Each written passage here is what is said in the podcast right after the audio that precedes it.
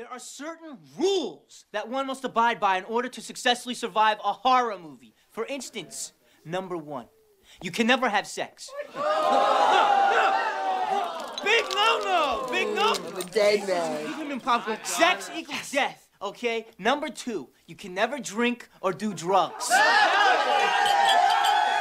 No, the sin factor.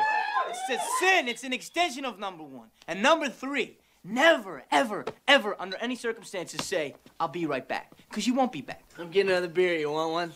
Yeah, sure. I'll be right back.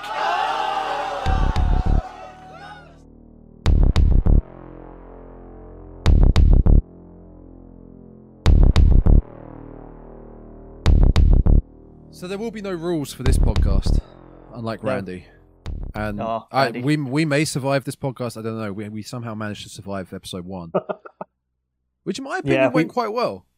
I think it did. I think it was feel for like our it first episode. It went. It was we some we managed to keep on track, and we actually got it to an hour and a half, which was pretty spot on. That was a tasty hour and a half, especially when I Oh, was yeah, it rendering was. that. It was down to a one minute, one hour, thirty minutes, and that was beautiful. Whoa, that's pretty see- tasty.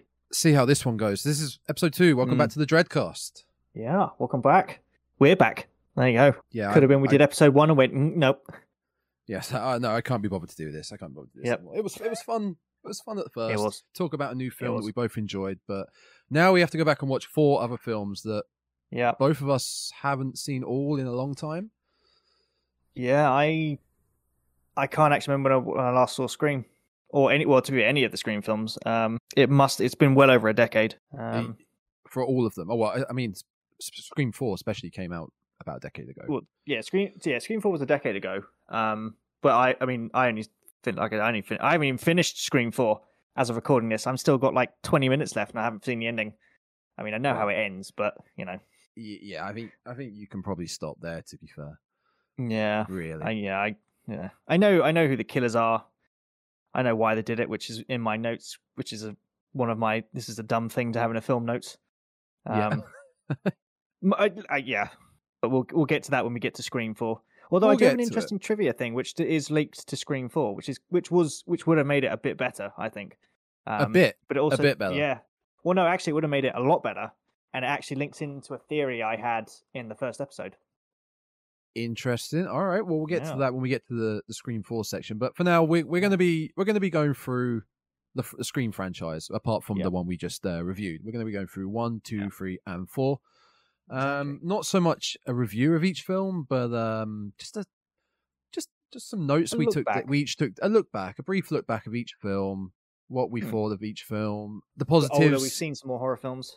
yeah, the pros, the cons, Mm. what's good, what's bad, which is kind of pros and cons. But yeah, we'll, we'll, we'll just we'll just have a little rough look back at each one. Otherwise, we will be here for Ages. uh, hours, hours, and um, nobody needs that for Scream three or four. You know, No, nobody, nobody no, needs that. no. So uh, We'll probably. I'm- we'll in probably fact, I'm gonna apologise. I'm going to apologize to all the people that are listening to this, lis- having to listen to us talking to about Scream three and four. I apologize Oh. now because um, I mean I don't even really want to talk about them, but we have to. No, I mean, I I applaud that they made them, Mm, but mm. they, I can't help but feel like they would. The pro- I think the is- the issue with Scream is is because it's it's not like Freddy or Jason or Michael. Mm. Um, the the issue with Scream is it was intended to be a parody, hmm and of course, every film since the first one, it's literally been, oh, those two were the original Ghostface killers. I'm going to copy them, and then in Scream Three, it's like I'm going to copy them. I Yeah. should, co-. and you eventually like, oh, just come up with something new. But of course, obviously, Scream Five, they do exactly that. Um, they copy the original killers. Yeah. Um, but I I feel like Scream Three and Four, they they that's when they really started losing their their plot. Um, Yeah, but I, I think it was also around that time that slasher films were slightly declining anyway. Um, yeah, yeah. I mean, obviously they came back with Scream One in '96. That was the big Oh. resurgence, but it was around that, that those those those those years where we got I know what you did last summer, Urban Legend, and more, where they all caught on to that. Oh yeah, Um, the teen all- slasher drop thing. Yeah, yeah. I mean, I mean, back in the eighties, they were you did have teen slashers. They were teen slashers. Oh yeah. They were all focused on teens being killed, but this was teens at high school. You know, basically your horror version of American Pie.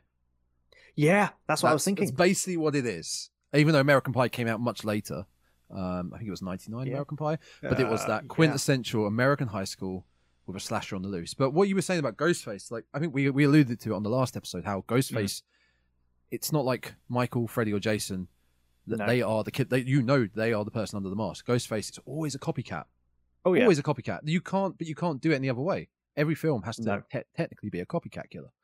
Yeah, I mean, if they were to turn around and I don't know, say they did Scream Six, which you know they might do, if my Uh, theory is been, correct, It's been greenlit. Oh, has it? Yeah, it got Oh, greenlit the and I so hope my theory is correct because that would that would make a great kind of like film. Um, but the only way they could make it different is if, and I hope they don't, because it would then go literally into the Jason, Freddy, and Michael, well, whichever Michael you want to follow. yeah, which one? of the about? Yeah, the paranormal stuff is you have it so you have a ghost face killer that then just I don't know either gets infused in the mask or something, and it's you know he just keeps You- coming back. But then again, that's kind yeah. of like a Jason thing. That is the Jason thing where in part six where they bring him back, he like the mask is in theory part of his face. Hmm. like it's Yeah. and obviously I- you see that in, when he goes to Manhattan, comes off and he's Yeah. it's just completely a See, I- zombified mutant. Obviously, we're we're going to talk about Halloween, Oh, eventually. the, the the sequels down the line, probably nearer to Halloween. Um, my one of my thoughts about Halloween ends, and I know they're going to do this, and it's going to be rubbish ending. It's going to be crap. Is they're going to have it so Michael dies. Someone picks up the mask and it goes, "Oh, the spirit of Michael is in the mask." Oh, you're like, "Oh, oh no, please." But don't it has to be William Shatner that picks it up. That would be fantastic. he just picks up. He's like, "Oh, that's my face." I Yeah. recognize this face. So, Scream One. I mean, call, Yep. call me old fashioned, but we should probably start at one. Probably start there. I mean, controversy, controver- controversial. I know, starting at one, then going to two. Oh, But no. yeah, we're, we're, we're breaking barriers here. We're breaking barriers. We gotta, we gotta, we gotta make sure we get the good bits Mm. out of the way before it then descends to Scream three and four. I want to start with one note that. I this is not from the film. This is from a bit of research. I mean, granted, Okay. if we're doing a Scream, uh, any sort of uh, retrospective on the franchise, I could literally just have Wikipedia up and we'll just be reading bullet points off. But we can't do that. No, Uh, is that what you've done? well, no. Oh, I, I'm looking I mean, at you I, I have my second screen. Okay. I mean, a it's got the Six Nations fixtures up, but that's that's a different thing. But no, I've got I've got the IMDb pages up. Yeah. So if I need to reference something, I've got those up. Um, Yeah, because otherwise. I, yeah, um, that's mainly all I have. I don't have Wikipedia or like anything up like that.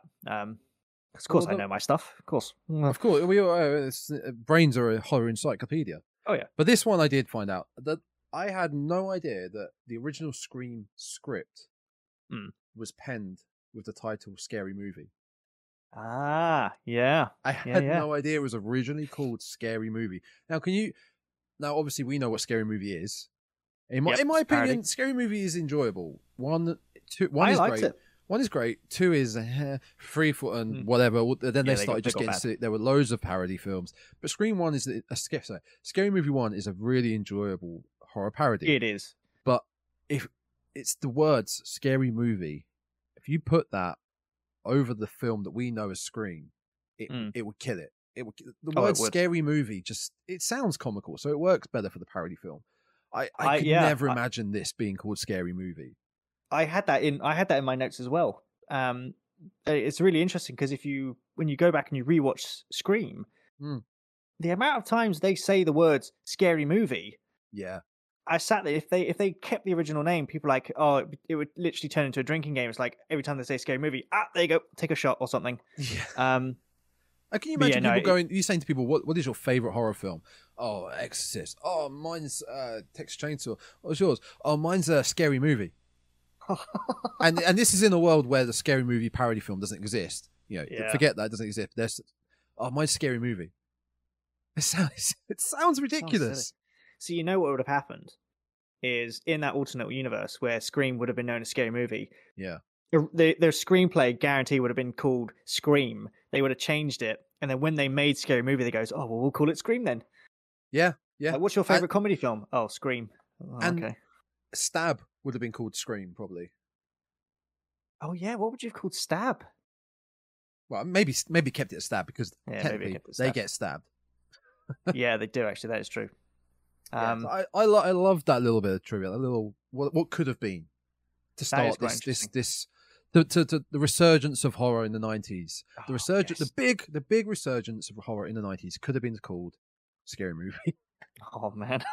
oh wow! Oh, that was that would have been something else. That would definitely been something else. Um, see what I what I like literally when I started watching Scream again was the fact that it is so nineties. Like from the second it begins, Yeah, you you, you can just feel it oozing late nineties from like the clothes, yeah. like the phones they had, and everything. You're like, my god, it's like yeah, I remember having that kind of fashion. Yeah. Well, I mean, I would- have been what, I mean, six or seven at the time, but it was like the flare, like the big jeans, the chains, like the Oh, spiked hair. I never left the nineties. Yeah, I mean, I mean, I, I still do that, do wear that stuff. I'm Um, a sucker for it. yeah, it's it was just such a better time. Yeah, simpler time. Ah. Uh, yeah, it was a simpler time. Um, but it got me thinking, and when I was watching it, especially Mm. as I as the film goes on, is I was trying to effectively place the genre of this Mhm. film, and actually, it's quite tricky. Well, obviously, you know, the broad term could be it's a horror film. Mm. Um, but when they when they were making it, I don't know who it was one of the Weinstein people. Um, Yeah, like unfortunately, the- it was the- the Weinstein Group. Yeah, the M, I think it's the MPAA, the- whatever they're they are, the people that govern Uh, stuff. yeah. They turned around to Wes and said, "Look, you have to cut so much out of this film," um, and they kept cutting and cutting to the point where Wes, I think he was like, "If you cut any more, this film is going to be this. The film would have been so empty of like gore and that lot. No, there's much in it to be fair. Um, he was like it would ruin the film. And whichever Weinstein went in, he literally went in, said something, and then the company was like, "Oh yeah, keep all the the gory bits in it." And Wes was like, "What did you say to him?" Went, "It's a comedy film. Just watch it as a comedy." And they watched it as a comedy and went, "Oh, we get it now. You need that in." And so they left all the, the, the bits in. And so if you watch it, the the genres I got from it was it's a horror film. Yeah. It's a parody film, which it is. Obviously, yep. Effectively, it's a horror comedy film. It's effectively you could there's teen drama in there. There's teen romance in there. It's a coming of age film for a lot of them, Oh, and you're like, time. there's so many genres they smashed into this film, um, and I think And that just all makes it great. very well. Oh yeah, they do. You watch it and it doesn't. The plots of these different things don't kind of jerk you out Mm. of the moment. You're like, no, no, I, it still flows, which is nice. I think the comedy type- part of that it can be subtly pointed towards Stu Matthew Lillard because Yeah, he, it's- it is his, I think dark. his his performance Oh, as how goofy he is mm, is is it makes him such a unique character. But it it's like I said, it's a subtle kind of comedy. It's not he's not telling jokes or whatnot, but it's his goofiness that adds to it. yeah, it's the way he can play off saying something very sinister, Mm. but the way he did it, you're like, oh, what a harmless. It's kind of like I'd love to be best friends with him. Um, obviously like not really because the, the, the end when, when when you get the reveal that Billy and again we're not reviewing the film. No. Get over it. Get over it. It's an old film. We'll, well, we'll we you- may review it in the future when everyone's forgotten about this episode. if it's if it's a brand new film, we will we will announce that there may be spoilers. But Spoilers. films that came out in the nineties, if you haven't seen it by now, um, you know, Go see it. it's- it's- go see it. A, go see it. Come back and listen to this, or just accept that you're going to hear a spoiler. Yeah, but when like like I was saying, when um Billy and Stu are at the end, they're they're doing Mm. they're, they're doing the business for you know stabbing each other to try and Such make it look like they're they're uh, they're innocent in it. When Yeah. Stu has been stabbed, he's like he's arrested. It's like I'm fucking dying here, man. And then Sidney rings him. Is like, hello. Did you call the police? Yeah. My dad's gonna be so pissed. it's like you're meant to be taking this guy as a fucking serial killer, but Yeah, he's a bit he's so goofy it's quite funny it's. I must admit, I think that was one of the best actors. It was. he was It. It was that moment, and he can switch it. He switched Yeah. it back so far. It was like he was intense. You know, this murdering psychopath. He's really going for it, and then literally, as soon as he realizes that the police are on the way, it's like he becomes just this broken teen. It's like you can see his mind is like, I've just made a massive mistake. Yeah. And yes, your parents are going to be pissed. Um, but probably going to be more than pissed. But I interesting bit is you know the so when Billy's on the phone to Sidney, Yeah. He's in the script he was supposed to throw the phone towards Stu, Okay. but his hands were so slippery with the flake the fake blood, he threw it and it slipped out of his hand and it walloped um, Matthew Lillard straight on the head. And he improvised the line, "You hit me with the fucking phone, you dick." Yes. And they were like, "Yeah, just leave it in. Just leave it in." Hit me with the Um, phone. But Matthew Lillard only got the role because he, by chance, was in the building where they were holding the auditions because he had Hmm. gone with his then partner for an audition that she was doing, and he got spotted by the casting director and went, "He's perfect for Stu," And he was. and that's how we got it. He it was, was. literally a chance meeting between the two of them. Now I have two segues here that I'd like to get Yeah. to. Speaking of Stu, which we kind Mhm. of hinted at on the last episode about is Stu dead? Yes. Now yes, after yes, yes. rewatching this, Stu gets really fucked up. Like oh, I mean, he does. He lo- he must have lost like- a lot of blood, and he gets a TV put on his head, dropped on his head. No, no, those are your. That's not a flat screen. That's a hard, hard as hell. Oh, hell. old CRT. school like VCR. yeah, it's a TV. CRT TV. Yeah. How the hell did he, would he have survived that? I mean, I mean, if Dewey can survive four, four films, Yeah. maybe Stu can. Um, The Yeah, I mean that was that is my. I mean, obviously, my theory is when we were discussing Scream Five was that Stu is alive. yeah, Um, I think I still think he is because even Matthew Lillard, even he himself was like, "Oh no, I, Stu is alive. He's definitely Yeah. alive." See, I think my personal thing is I think he is. I think he's alive. I don't know. I mean, I don't know how he'd be alive. I mean, his face would be crushed or at least very cut up. it'd by be the glass. insane. His face would Um, be insane. I mean, I'll I'll get into the trivia about that when we get to Scream Four because it links in a bit more Yeah. Scream Four. But I I hope that they we do see a return for Stu. At least if he is in Scream Six, they could have it so there's a new ghost face, and they can't work it out who it is. So they're like, we Mm. have to bring back one of the like, oh, we're bringing back someone who was there. It's like, who's that? He goes, oh, we've kept him quiet for 26 years, but he's still alive. And that's when they reveal that Stu has been kept in like some nut house for 26 years.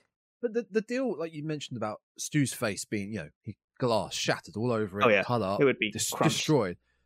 At the end of Scream, so he would have had to have got the TV off his head while bleeding out, escaped the house, avoided hospitals because that would have been um, pointed out to the police. Like, what the fuck has happened to this guy? What? There, there needs to be a, a story as to why he suddenly got to the hospital. The police will have to be Mm. involved.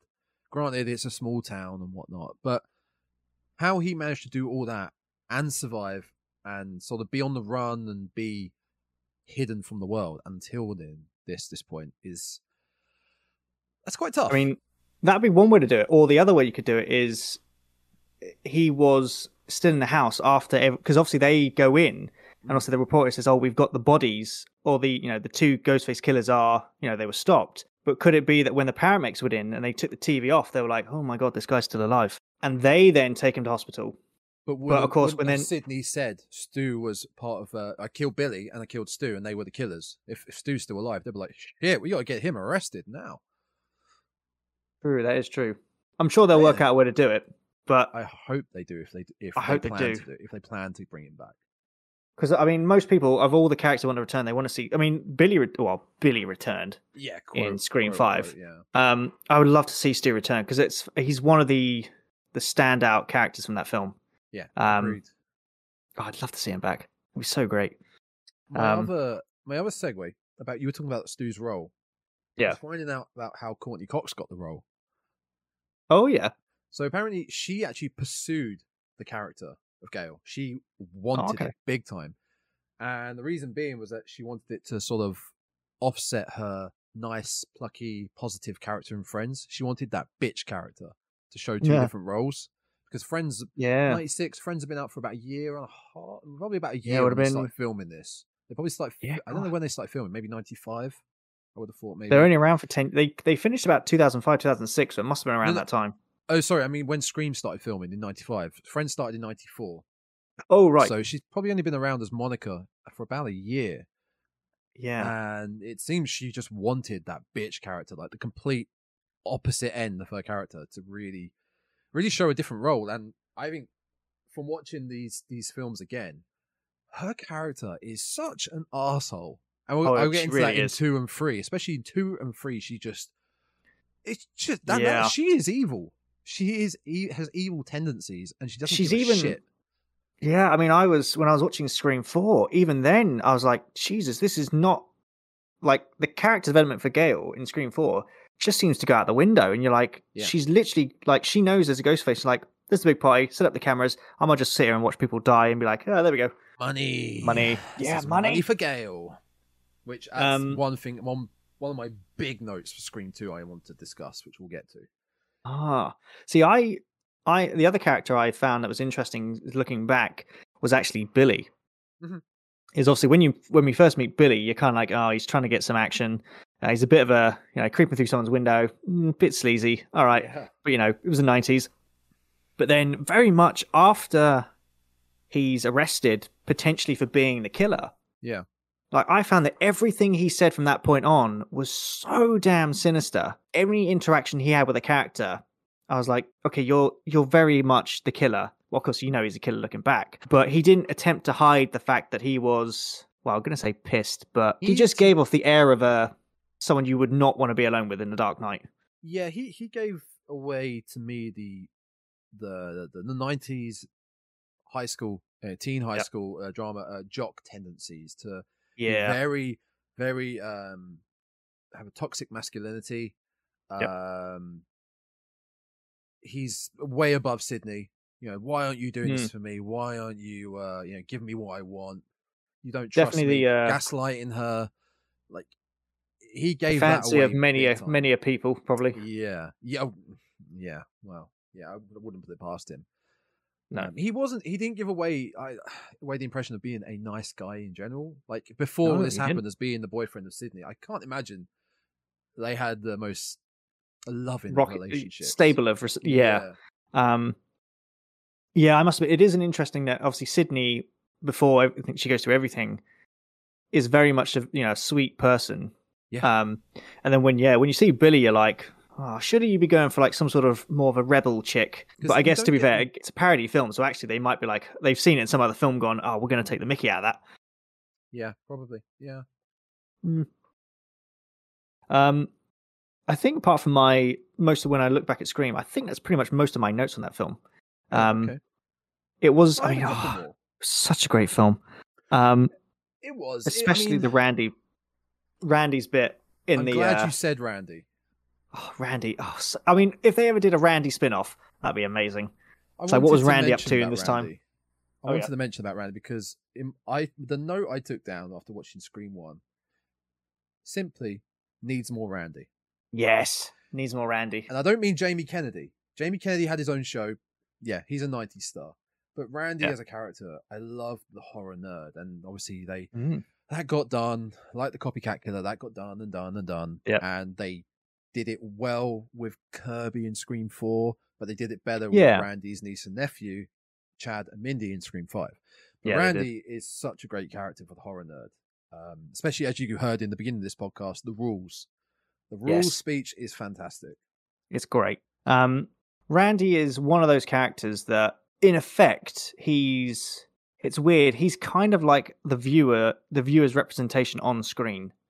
Yeah. So you've got. I mean, obviously now by now, you know, most of us when we watch a horror film, especially if you watch horror films, you know these things. It's like you know if there's a bad guy in your town, you don't go anywhere alone. You don't say, "I'll be right back." You Mhm. you follow the rules.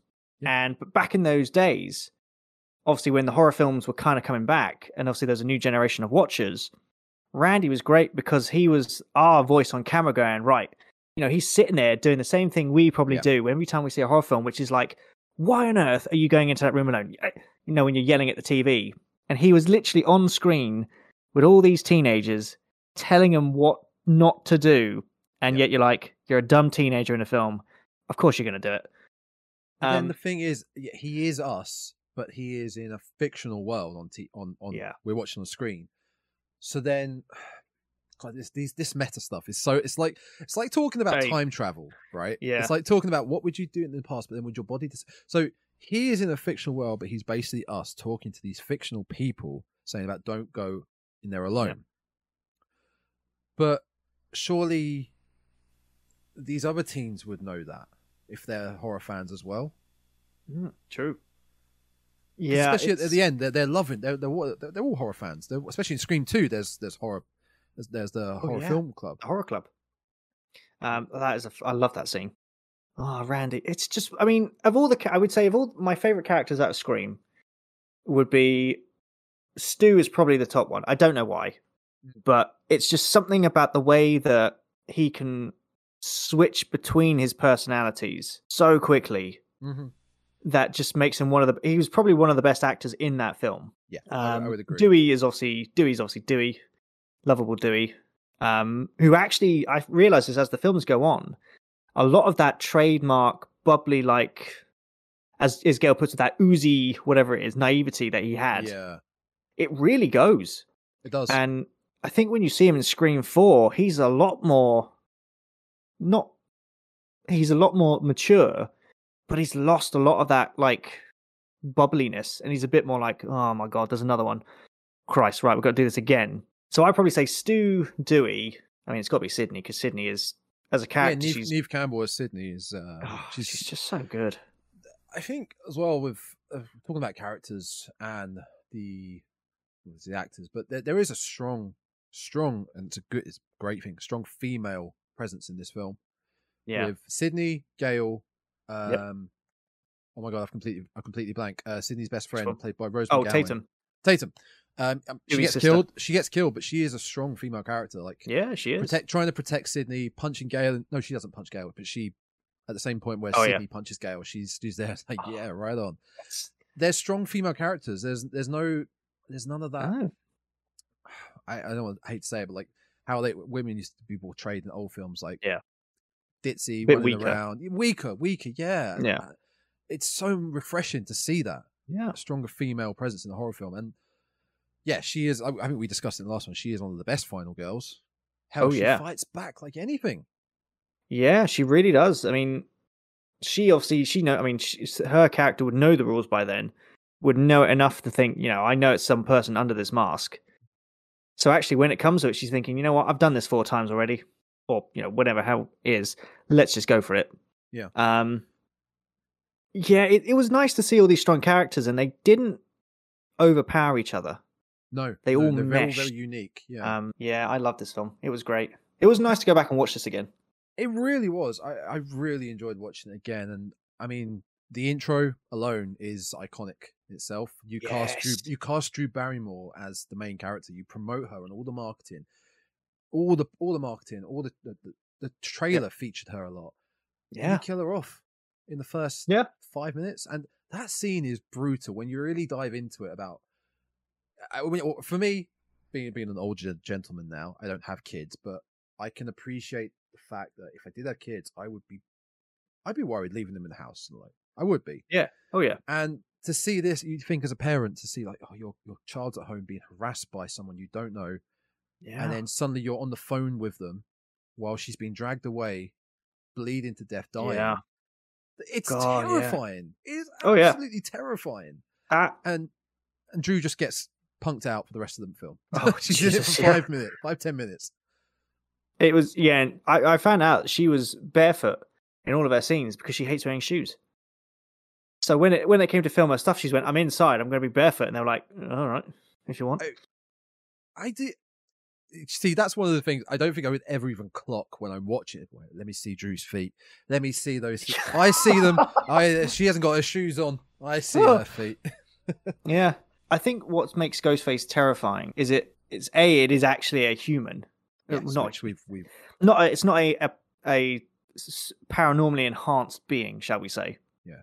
It's the fact it could be anyone under your thing, but it's the fact that the the one thing I don't like um, is when you think there's someone in your house, and that is terrifying. It's like I'm in your house, by the way. It's like no, you're not. It's like I can. It's like I am because I can see right now that you're wearing pink socks.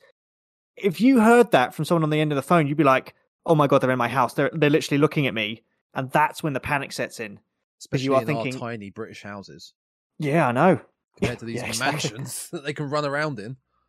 And I think going back to the going back to the the comedy scary movie, Yeah. that scene is really funny when Ghostface is well, the, whoever their parody, Ghostface is like, "Oh, where am I?" And it's like, "You're uh, you're behind the uh, the curtain." It's like, "How'd you know that?" I can see your feet. Oh shit. Ah, ah, okay, Uh, turn around, Um, turn around. No, no, no yeah. looking, no cheating, no cheating. okay, okay. Where are you? I don't know, Mister Killer. Oh, He's like under the rug, behind the, the behind the couch, crouched. yeah. Oh, we'll have to. We'll have to. We'll have to cover. I think scary movie because technically it's a horror. It's a horror comedy. Um, I think we could in the future, yeah, as a light-hearted one, yeah. yeah, as a light-hearted, funny episode. As as a um, I don't. know, I feel like we can we can wrap up Scream One. Yeah, I think Scream One we've But- done. We've done now. One last thing I did notice. So we just, I just talked about the intro and how impactful the intro was. Like incredibly impactful. There's not many horror films that have that sort of impactful intro. I mean, no, not really. Ghost Ship, awful, awful film. Oh. That intro is incredible. Just off the top of my head. yeah, you have such an impactful intro, but the ending, it just ends. There's, there's no. So all the business happens in the house. Oh, gets- sc- sorry, Billy I thought you meant Scream. Ghost Ship. Sorry, yeah, no, I'm talking about Scream. So we kill Billy. Billy is gone. Billy took a big L, keeping that going. Yep. Big L. Yep, he really took it. Um, it, we then pan pan to um, Dawn. Paramedics, Yep. police are Yeah, there. yeah. Every, uh, news report. Everyone's Gale's- outside. Gale's doing her report, and it just ends. We don't go to another scene of No, I don't know Sidney and Dewey talking at the park or some a cafe, just saying, "Are you going to be okay, Sid?" Yeah, I think I think I don't know how we're going to get through this, but we'll get through this together. Yeah, Th- There's yeah, nothing. It just ends. Yeah, it I- is. It I is don't know if I like that or not. Plus, it didn't follow the trend of, uh, especially slashers, where you're watching you're like okay, and then you're like, eh, oh, there's the teaser for the next one. yes, it, it could be left alone. yeah. It could be I its mean, own thing. what I think was great about this is you can either have uh, 96 Scream, and then you could say, oh, well, I'll watch Scream 2 and 3, which was originally the trilogy. Yeah. Or you could say, I'm going to watch Scream, and you could say, oh, well, I'm going to then finish it off with Scream 5, not watch anything else. And you could say, really oh, we followed this stuff. Or you, yeah, you just watch it as a standalone and be like, oh, yeah, there was someone went out for revenge, failed, done. Or you could just watch Scream One and Scream Three and have a great old time. Yeah, I mean, or you could just watch Scream three and four and just ignore the first two. I mean, if you really wanted to, but um, no, no, don't do that.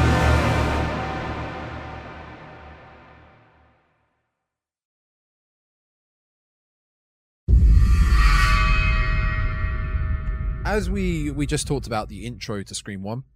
yeah, We'll discuss the intro to Scream Two because that's what we're moving on Okay. to. Um, so Jada Pinkett Smith and her boyfriend, I can't remember the actor's name. Yeah, yeah. They're going to see Stab. Right. Yep. I have a few issues with this. Oh, okay, Just Interesting. Get relaxed, getting relaxed to get my rant on. oh, Now- oh, it's a rant, is it? Oh, It's it's Oh, kind no. of a rant. Don't get me wrong. I love Scream 2. It's great. It's a great Oh, yeah. sequel. Scream 1, 1996, okay? Scream 2, 97. yeah, But as far as fictional uh, story wise, they're set two years apart. yeah, that's right.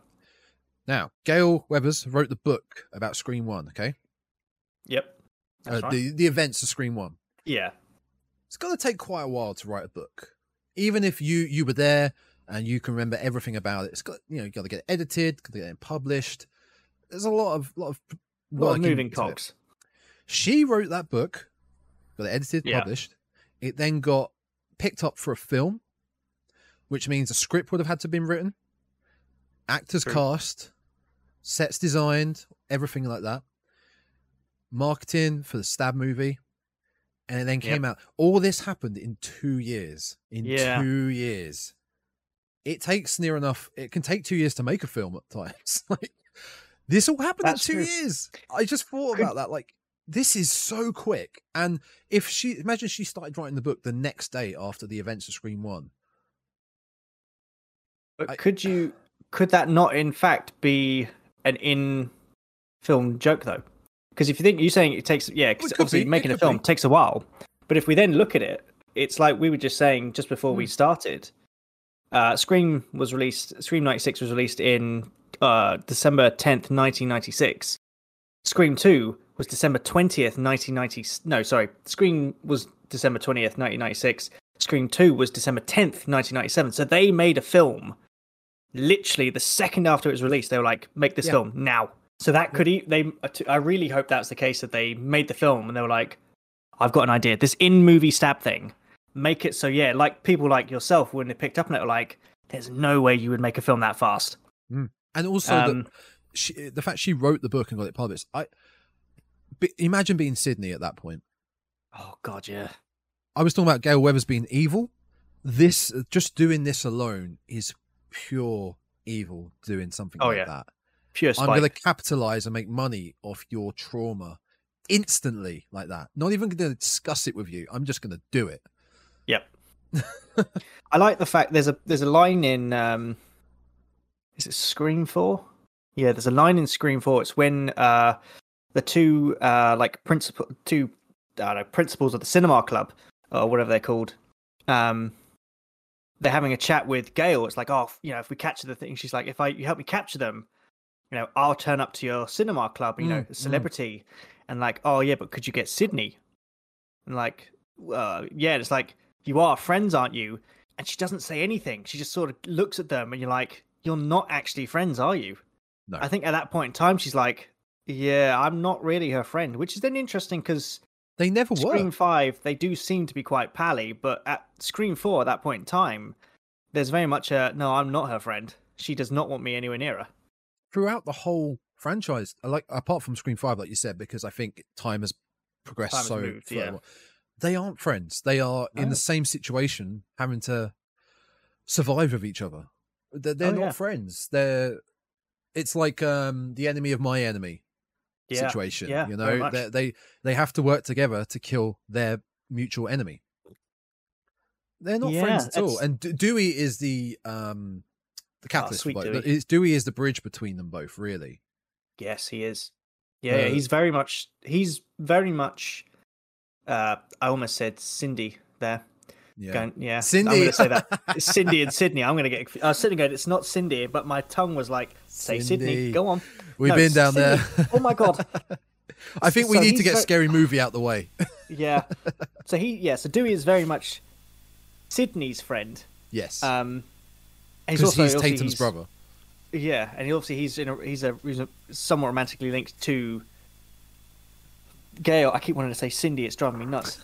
um, and yeah, you can see he does get stuck in the middle because it's like, well, who do I pick, my friend or my partner? Um, but even then, that is great, like chemistry between them. Where obviously Scream Two, she comes back to the killings, and he very much is like, of course you would come back. Yeah. You are always here when these things happen. It's like a um, bad juju. Yeah, very much. I must admit, I did. I really did like the opening scene of Scream Two. Um, the cinema. I found it interesting because it was like a, a weird commentary on how, like, oddly, as humans, we're we're somewhat obsessed with tragedy, hmm Oh, and yeah. No, completely. like, obviously, this is only set two years after these murders, and yet, obviously, you know, they were like based on real events. Yeah. And usually, if you see a film, it's like based on real events. You're like, oh my god, this actually happened to someone. Your, you know, you your your normal reaction would be like, this is horrible. Yeah. But in this thing, it's they are so fanatic, frantic about this killer. And you're like, yeah, that is what humans are like sometimes. They're like, oh, we know it's a real event, but yeah, we just want to see some people getting sliced up here. Yeah. Um, That's what baffled me about. I think I messaged you when I was watching Scream Four, and I noticed um, there were You sent me so many texts when you were watching Scream 4. there were like, there I'm were an, oh it was, I'm half an hour in. I'm so boring. There were pranksters like putting up ghost face masks around the Yeah. town on the anniversary, and That's then right. like you're saying, we're so we're so mental about this sort of thing. Yeah. Th- They're, they're, they're marketing the ghost face mask to Yeah. people, but that's that's that's a real life killer in that world. Yeah, in that town. Who people are it at that up. point in time three times. Yeah, the people are dressing up like that, and going, "I'm going to stab you, dude." I'm going to. Literally a, a, a line in the cinema lobby. Two guys are running around. I'm going Yeah. to stab you, dude. Like, imagine I keep going back to it. Fred and Rose West. It's just one of the ones that always picks Yeah. in my head. Imagine there was a they had they had an outfit or a mask, and uh, well, he dressing up as a Halloween this year. Oh, Fred, oh, sick, sick. I'm You've got a rose as well. Ugh. Oh yeah, I I can tell by your mask. It's just morbid. Yeah, it's and weird. the whole I mean, theater. I get obviously because we're in the real world, unless we are in fact a parody film of someone else's world. Um, and also you, we dress. cameras. Yeah, I know. it's like oh, that funny box thing that's always in the corner of Yeah. my eye. Um, obviously, you know, as Halloween, you know, we we would dress up as like Freddy or Jason or whatnot. Yeah, But then we're like, we know they're not real. Yeah. But even then, most slashers are based on like Ed Gein or Ed someone like Gein, that. I was about to go there. and then when you look up them, you're like, oh my god, if this was act, and then you think, Jesus, there are actually people Yeah. like this. It well, obviously not, probably not paranormally enhanced, but who have done this level of like depravity. Why would I Um, want to go out with a positive like attitude, like happy, like go to a party dressed as someone who actually killed and massacred Yeah. people in real? No. Um, let's, let's think of the uh, land of the free, best country in the world, United States of America. The Yeah. um the horrible tragedy, the Columbine massacre, right? Yeah, The two yeah, school yeah. kids. Yo, dude, we're gonna me and you, we're gonna go to a Halloween party this year dressed as them. How fucked up is that? You would, you would, Like- we would get to the door, and they'd be like, "Are you serious? Leave." Y- yeah. It's like, It's oh yeah, but it's, mental. it's Halloween. It's like, no, leave. It's it's so far. It's Yeah, yeah. it- It's and- it's mental.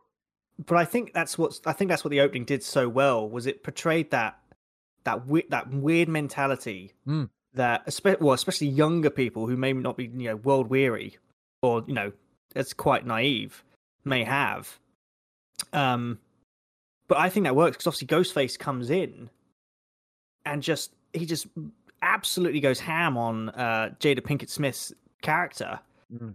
and of course everyone around's like oh yeah it's part of the you know it's you obviously think it's someone in a just a costume that's stabbing Yeah. it but then obviously there's the girl who gets splattered and she's like oh it's like wait where's this come from and over time you see them as she's crawling up the step the the screen steps and you can just see in their face going oh my god This, this is real. person's just been stabbed here. This is real. And there's a great bit where there's a guy that pulls the mask off and he's got this look of horror thing. And there's a guy next to him going, Yeah. And then you could just see someone like tapping his arm down. and- Oh, Yo, dude, this oh, is shit. real. Like, yeah, this is real. Someone's actually just come Yeah. and been stabbed here. Um, yeah, the open, obviously the knife to through the ear thing. Um, I must admit, I saw that and my next thought was like, I remember when they parried that in Scary Movie 2 or Scary Movie, except it was not a knife, it was something else. God's sake, scary movie. you parried it too well. Yep. So- it only came out three years after Scream 2. You did. So we're not we're not Ah. going into like plot reviews and plot reviews and all that jazz because No. it'll take too long. But No. basically, summing up, Way Scream Two, Scream Two, set two years after, as I alluded to a minute ago. Uh, she- Sidney is at university and it's happening Yep. again, basically. So Well, she's at college, that's isn't basically she? it. College, university, whatever they want to call it. Same thing. Something in America. understand. They have like a school, a different school for every year, junior, middle, high, like it's ridiculous. Yeah, So yeah. she's junior in college school, or mid school, high school, college, uni, It- something. It's a, it's a crazy country. Oh yeah. You um you mentioned something about uh you wanted to talk about Mrs. Loomis. Yes. Yeah, yeah. So Mrs. Loomis uh, is back. Obviously, Billy Loomis is well, not back. She wasn't. She was never sorry. there. She was never there. She was mentioned in Scream as abandoning her son Billy. Yeah. Um, and she appears in this film as Debbie Salt. Um, if you look at, so obviously, Mrs. Loomis is one of the killers. Yep. Um, if you look at her motives for doing so, she is pretty much just a carbon copy of Mrs. Voorhees from Friday the Thirteenth. So, yeah. Basically, considered that. Yeah. yeah. so if you look at the term, so we'll go to the original, which is Friday the Thirteenth. It's Mrs. Voorhees. Yeah. So she kills all the counselors because they effectively killed her son. They neglected him. They Yeah. yeah. So she wears obviously she wore a costume that Jason effectively would later Mm. use. But in Scream, Mrs. Loomis does the same thing. She wears the same costume as her son, copying him. Yep. She uses the same weapon that her son used. Basically, she is her motives. They literally looked at Friday the Thirteenth and went that, put it in Scream, Mm. which again could be a meta thing. They're like, oh, we're going to reference Friday the Thirteenth here. hmm hmm Um, and I didn't realize that. I just thought she was just going for revenge. But then when I looked up some research, I was like, no, yeah, they're right. She is literally Mrs. Voorhees. I had never clocked that. That's that's a Yeah. fantastic um She does a great job um, when She's she flips and goes nuts. Uh, it's fantastic. Um, I guess you could kind of equate that as well to uh, Mrs. Voorhees. I can't. I can't remember the final girl's name in Friday the Thirteenth. Do you? Can you remember?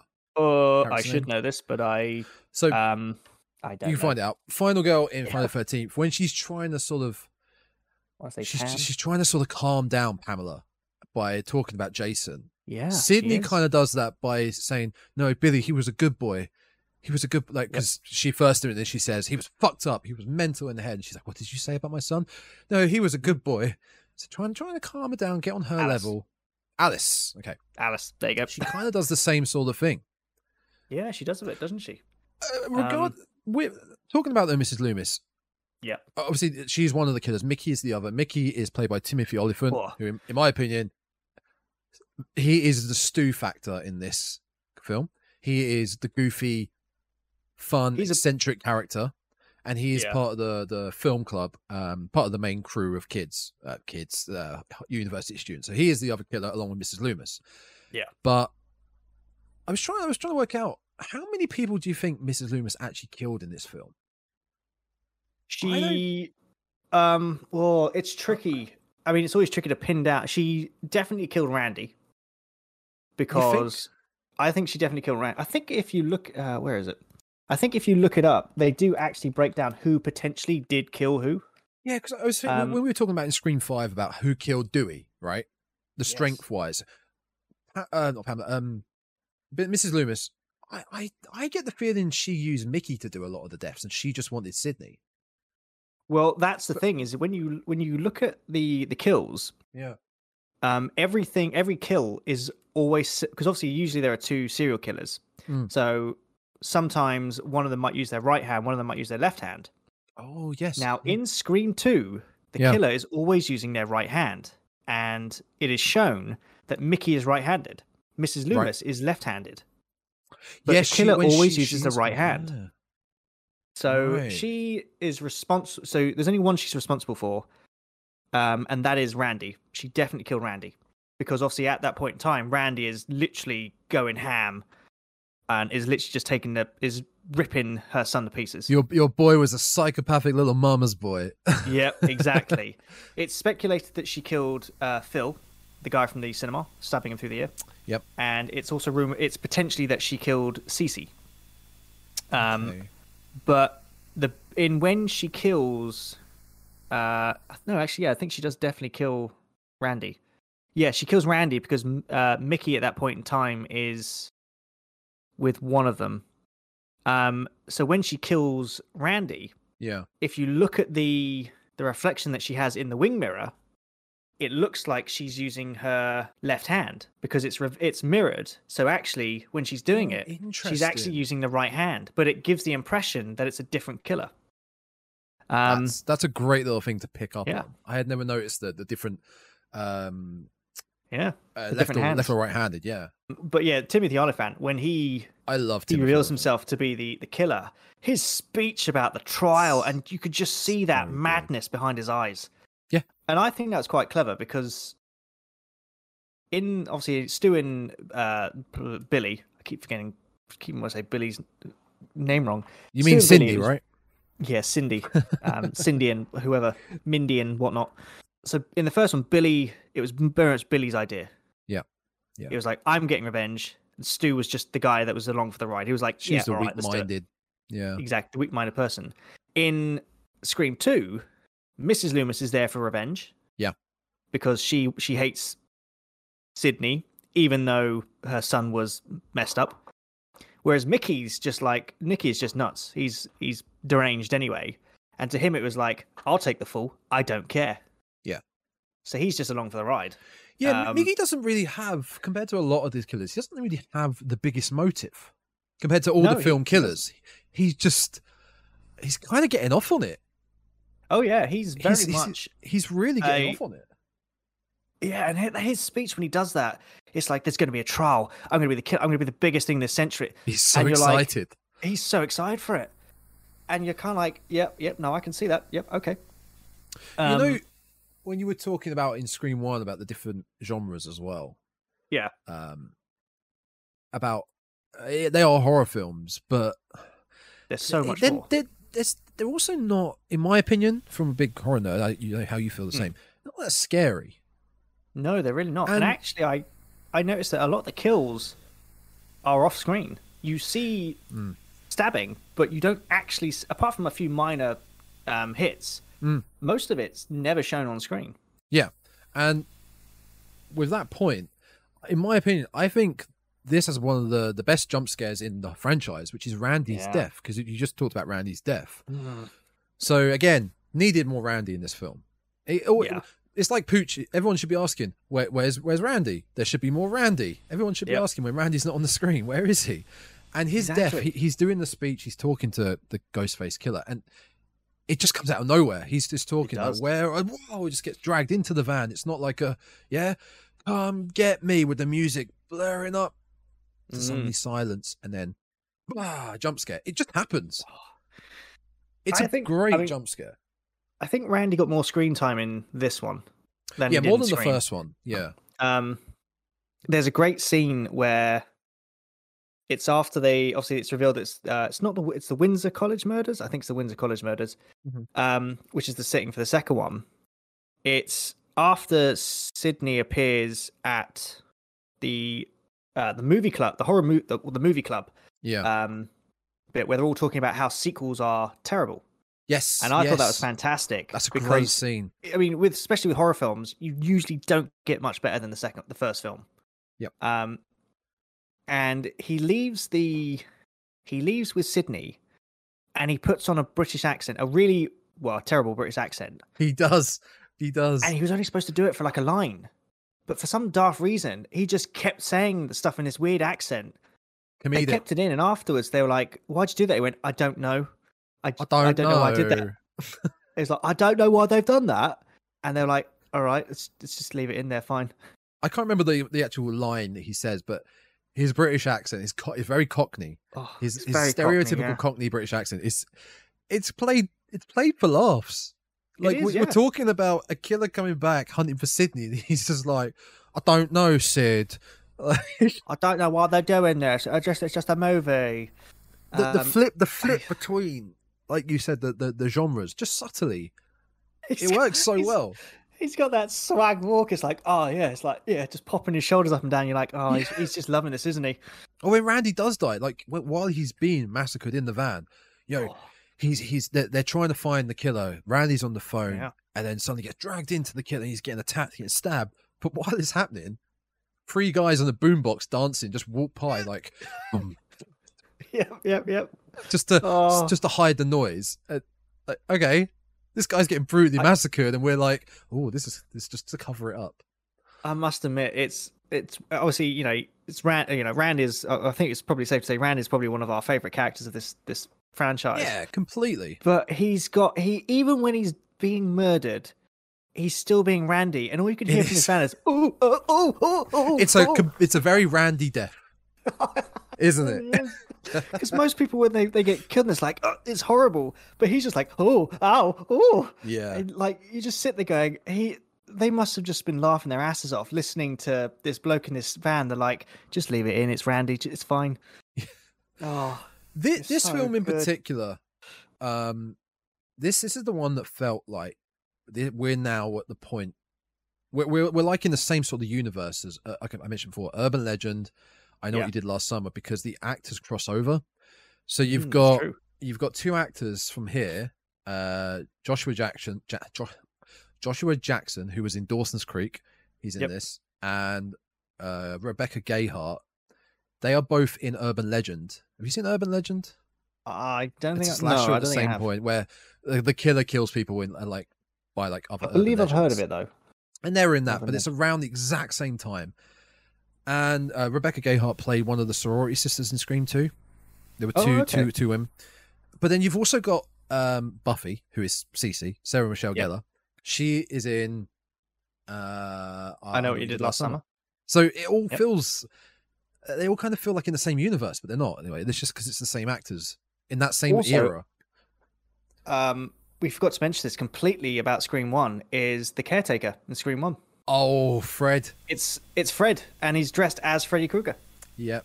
Um, and I'm surprised we didn't even notice that, but there you go. Um, Yep. I yeah, I think I must admit, in terms of like horror film sequels, I would say that Scream Two is probably one of the only ones that you could probably put near to the same level as the first. Agreed. Agreed. And I think they did it well because they saw what worked with Scream. Went, tell you what, do that, just do that. Yeah. Don't change the formula, just do that again, Tweak and then it a obviously little. make a little little twist. Yeah. Yeah. and I think they did it really well. Um, I'm trying to think what was it, what my breakout scene of that that film is, and I, oh, I think think to me for me it's probably the sequel talk. I think that was great. As in the- in in the, in the classroom. Yeah, Yeah, it's, it's, like name a sequel that does well, and they're like, there's none. It's, and then of course you get like The Godfather Part Two. There are Uh, s- oh, Strikes Back. Aliens. Yep, Empire Strikes Back. Yeah. So there are a few, but yeah, Scream Two is probably up there with it. Um, of course, you've also got Stab, the movie within Scream Two, Yeah. which, oh, I like the fact that they copied it.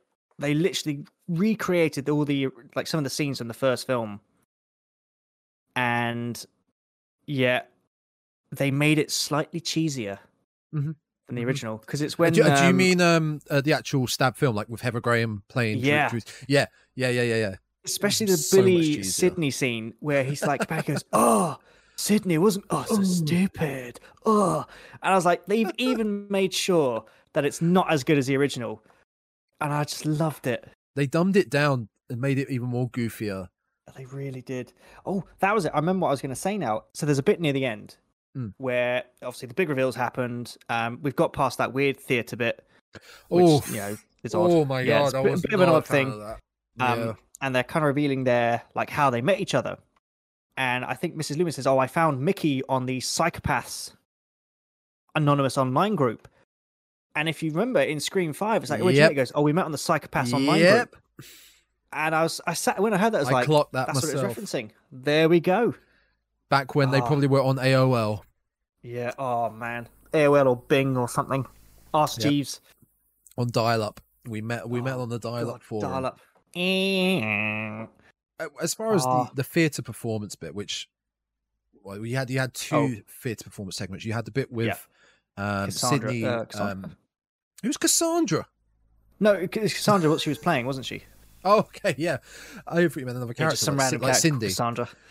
You had two scenes with that. You had the first one where um, Sidney is they're like rehearsing. Yeah. And then the other one was the fraternity bit where they, they captured Derek. Speaking of Yes, Derek, side note, I thought Derek was an awful character, her boyfriend. I He's didn't like not him. really needed, is he? No, he's not needed. But the fraternity like capture him. I, fraternities suck. I hate the idea of hazing and fraternities. It's just awful. It's. I mean, thankfully, it's really an. American thing. It's not really Mm. over here. Hopefully, it's not over here. Well, it probably is. I don't know. I don't remember at uni, and thankfully, thankfully, I don't remember or ever seeing it. But um, yeah, th- those scenes are to me probably the weakest of the film. The the, the anything Yeah. that's happening in the theater, apart from like Mickey's speech and the end bit with Yeah. Mrs. Loomis.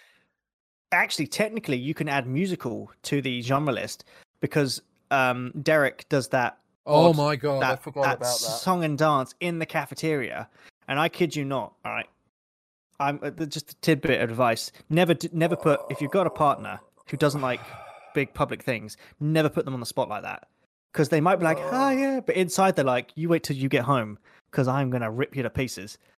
And it, See- you could just tell it was. I mean, it was awkward to watch, and even then, you could probably ju- you could just see Sidney's face. is like, oh my god, please stop, please stop, just oh. I knew it was Um, coming. I knew it was coming when I was gonna when I was watching it, and I skipped it. So just before you Oh, I- brought it up, it wasn't even in my head. You, you now you've just mentioned it. I've just remembered, and now I'm sad. I know. I'm sad I, now. I didn't I didn't I couldn't skip it. I was like, I have to see it. And think but it was interesting, there's a lot of stuff in Scream too that when I went back to watch it a second time, I was like, I just totally forgot about that. I completely missed it. I think that's good when you do a retrospective because you can be like, Oh yeah, I forgot about that. I, thankfully, I forgot about it, and I blocked it out of my memory.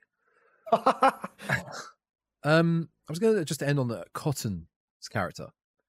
oh uh, yeah. the, the the falsely accused, well, that that we kind of know, falsely accused uh, yeah. killer of Sidney's mum. He, I like his portrayal. Uh, Lee Liev Schreiber, His Liev Schreiber, very- yeah. very weird name, but I love his his um his portrayal of Cotton, and towards the end where he's like, mm, who it was like the standoff, the Mexican standoff, where Mrs. Loomis has got? Sidney in the hold with a knife to her neck, and Cotton's like, who should, who should I who should I help? Who should I kill? And he's all that's going through his mind for that whole time is, what the fuck's going on? What the fuck should I do? Why am I here? What is going on? He's Yeah, I- fantastic. I He's found that all he can to prove his innocence, but at the same time, he's not coming across very well throughout the whole film, He'll- trying to prove his innocence. I noticed that he doesn't really raise his voice. No, he's told you in the very film. very monotone, It's very like controlled like tone to the point where you're like, okay, I can see why they're they're kind of like pointing at him to be the killer. Yeah. But yeah, he's very controlled. Um, you can see he's obviously he's, he wants an interview with Sidney, but he never gets it, and you can see that he's in the back of his mind. It's like, just give me the goddamn interview, which Yeah. is when it leads to the standoff, and it's like, oh yeah, oh oh. And I must have watching back a second time. I was like, wait, does he shoot her or what? I was like, no, uh, she's obviously still alive. But I was like, I can't remember how this ha- how it gets out of this. Mm. Um, of course, we'll see Cotton in Scream Three, but you know that's that's Scream briefly, Three. briefly, Uh, briefly, yeah, Bri- briefly. very briefly, which will Oh. probably be a very brief talk about. Yes, yeah, yeah. Uh, I guess we better get to it.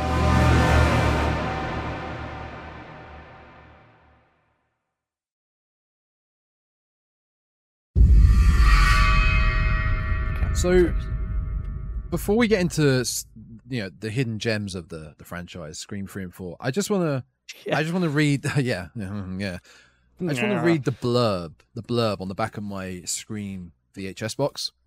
Yeah. Um, it's a re-release from '97. It's not uh, the '96 release, but it's it's classic enough. Because I just noticed something on the back here that um, you probably won't get nowadays. Nope, So let's definitely read not. Critically acclaimed as the definitive horror thriller of the 90s from the master of genre, Wes Craven. Now, that's talking in the past tense, like it's already happened. Uh, Yeah. Scream will terrify you beyond belief. Here we go.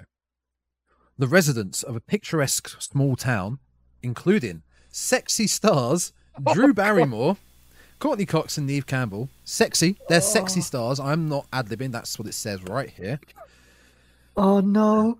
are being victimized by a sly psycho with a twisted love for scary movies. As this masked predator continues to mimic horror films, Well, not really. uh, not really. No, I, don't, think really there is much mimicking going on there. mimics.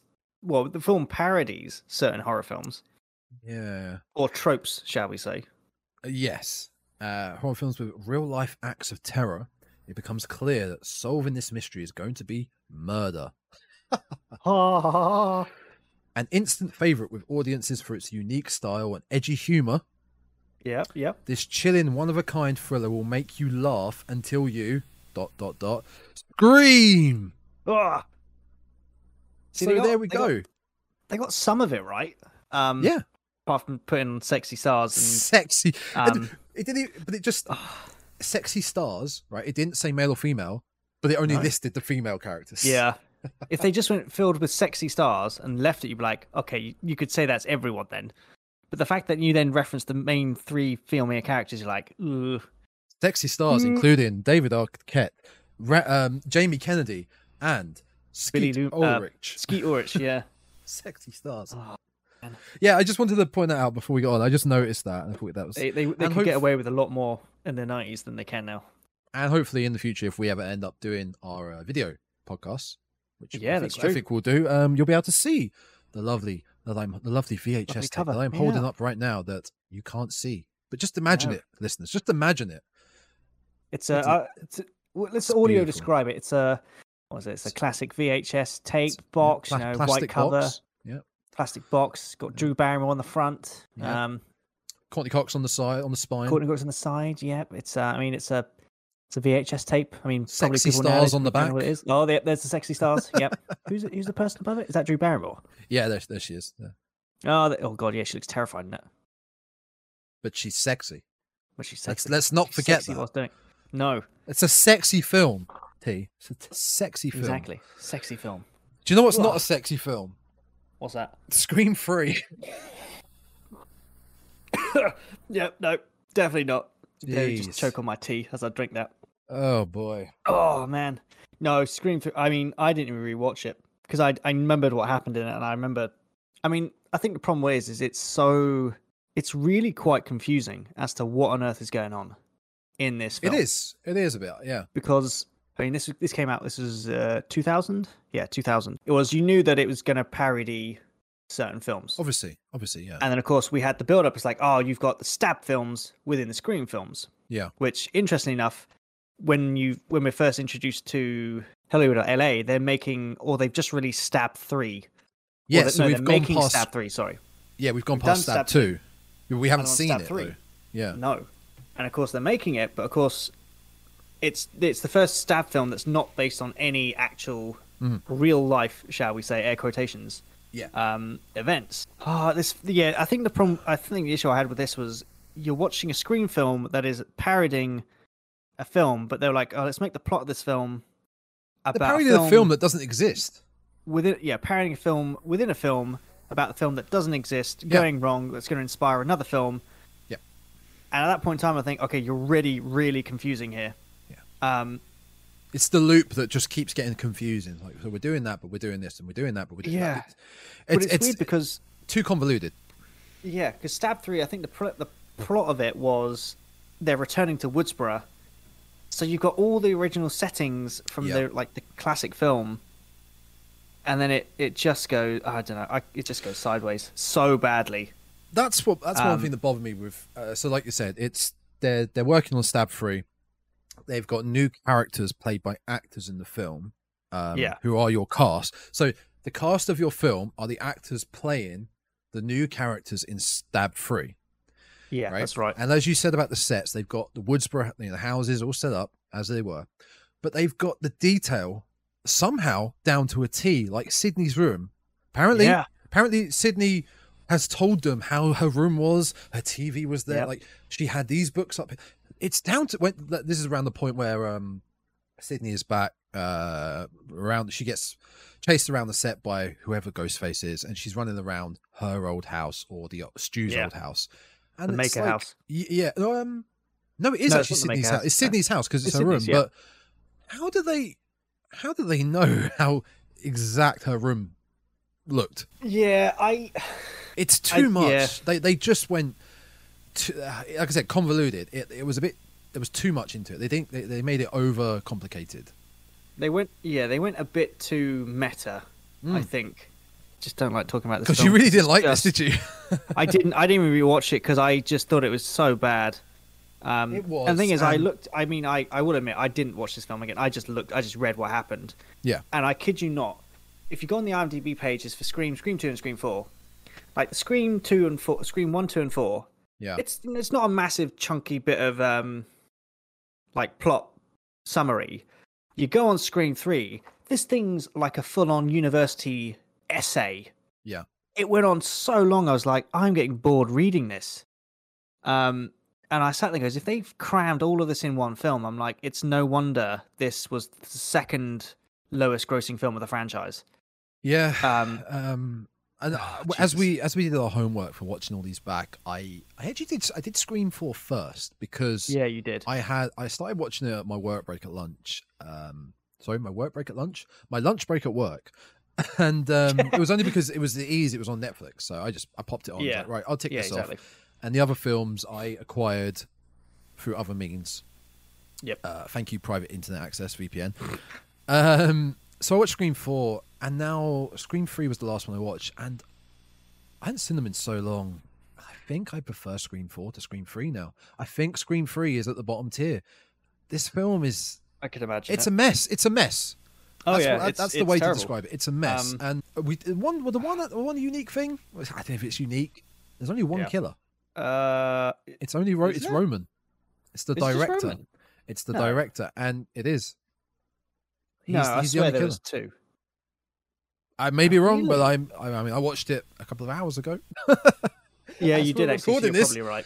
it was only Roman, and he's just he he has the same sort of uh same kind of mentality as Billy. Like he's just a Yeah, only one. Oh well, that is unique then. Yeah, usually there's it, two. it- yeah, it feels a bit like a stretch to, to make him the killer, like they did in Scream Four, it being Sidney's cousin. It's like who can we who can we make? Oh, it's like her Oh. stepbrother or whatever. It's half brother. Yeah, I- her it, it felt desperate. Um, yeah, and also, I I could kind of tell, even though I knew the killer, I could watching it, I could tell he was going to be involved.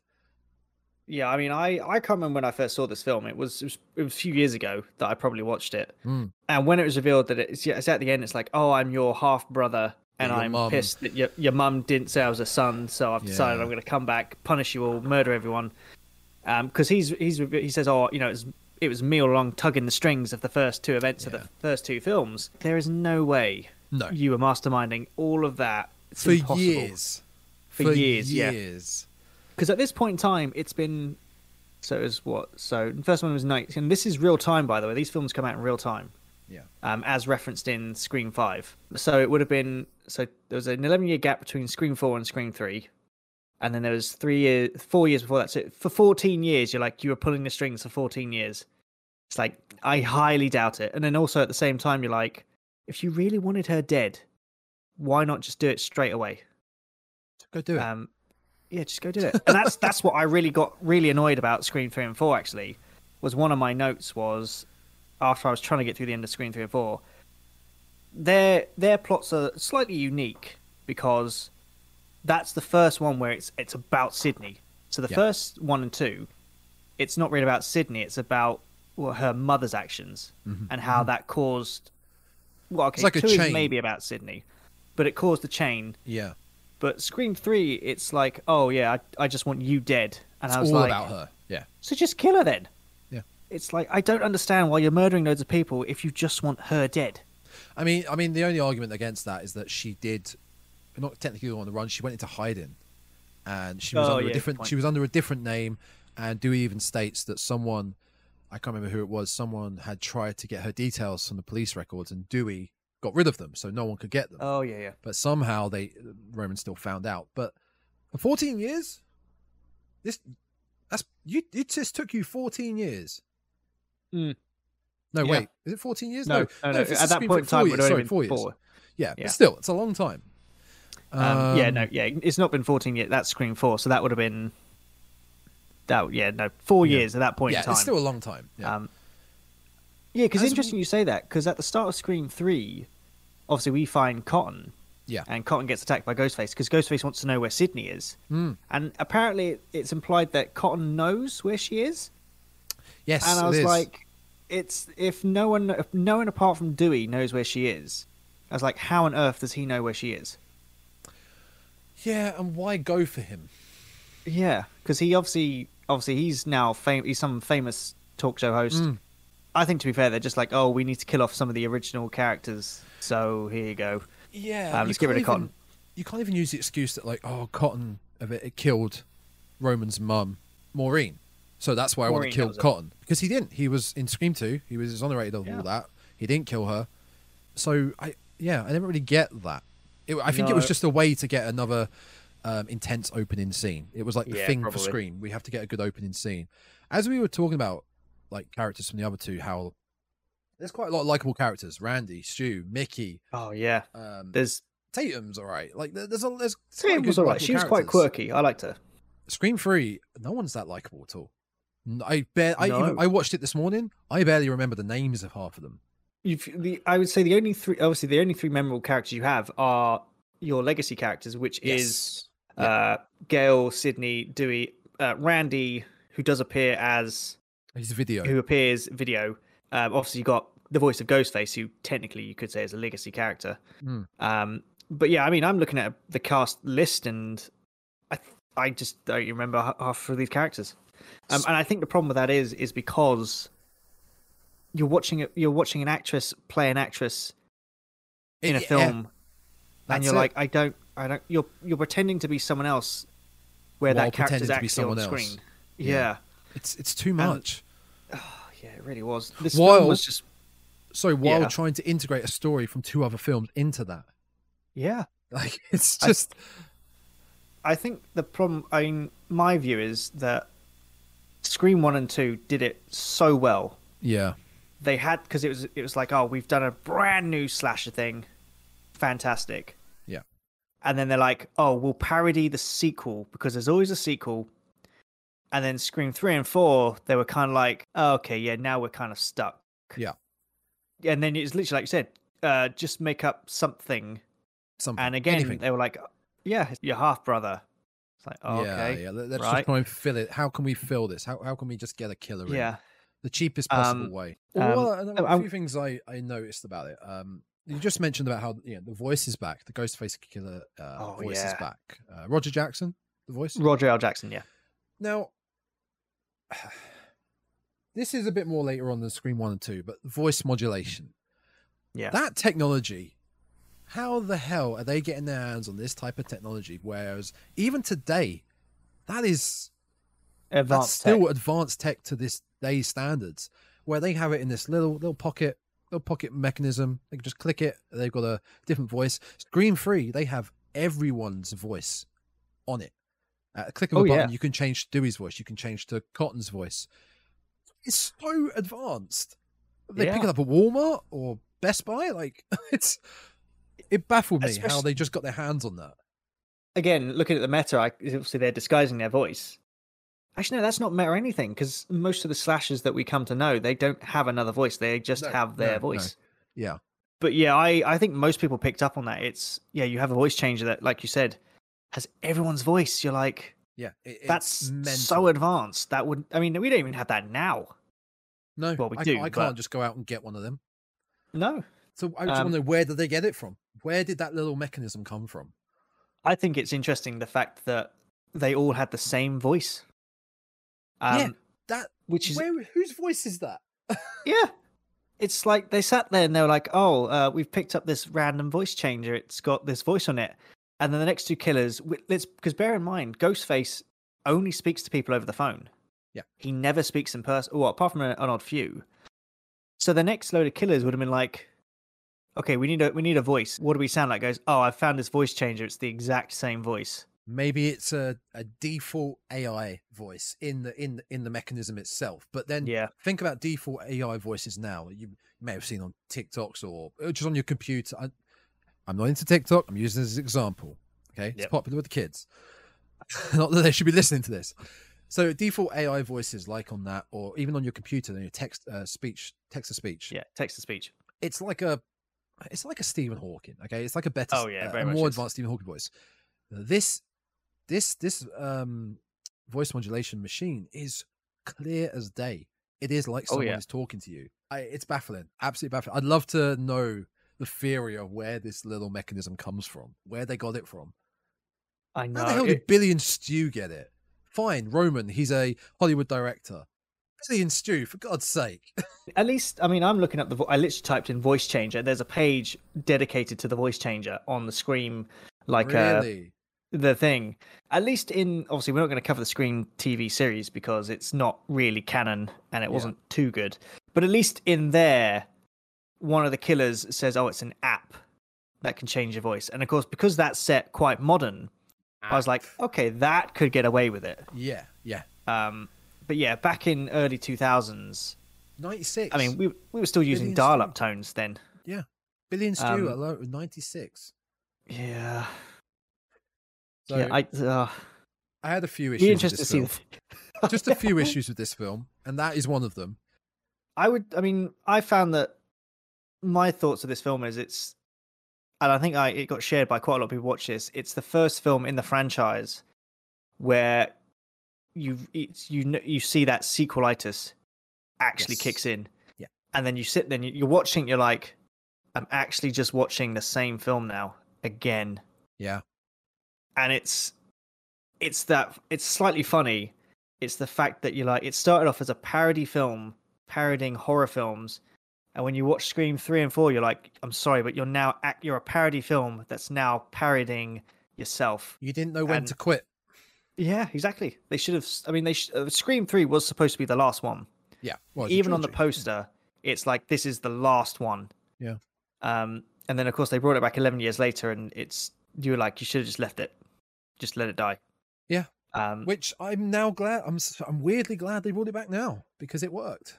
Yeah scream 5 works it worked so well obviously there were some issues that we covered in the first episode Yeah. but it was so much better than the last two sequels um Well, Very we had a much. I've just noticed that Jay and Silent Bob were in this film. Yep, little cameo. That's how goofy it was. They because they were on the Hollywood. They were on the sets. Oh, Hollywood. of course they were, weren't they? and, that, and they Oh, were no. of the era. They were of the Oh, era. They had to get a little cameo in. God, Um, that's bad. but I know have- that Sorry, I know that Carrie Fisher was in this. That was one of my points. She Yeah. was, and she Yeah. states that she was so close to getting the Princess Leia part. Yeah, But because she's not she actually was- called Carrie Fisher in it. no, because she was playing a Carrie Fisher lookalike, wasn't she? Um, I know that because obviously this film has got re-examined post I think 2017, because obviously one of the makers of this was um, Bob Weinstein, Yeah. who is you know now disgraced in the industry. That's Harvey And- Weinstein. Oh, Harvey Weinstein, not Bob. Yeah, sorry, Bob Weinstein was the guy I was thinking of in the first film who said it was a Yeah. comedy. Yeah. Um, yeah, Harvey Weinstein. Sorry. And actually, that's a lot of people when they rewatched it after he was found guilty were like, there are so many references to quite weird, like dirty subjects in the Hollywood film industry. It was like a lot of the female characters, like, oh yeah, I got this job because I slept with the director.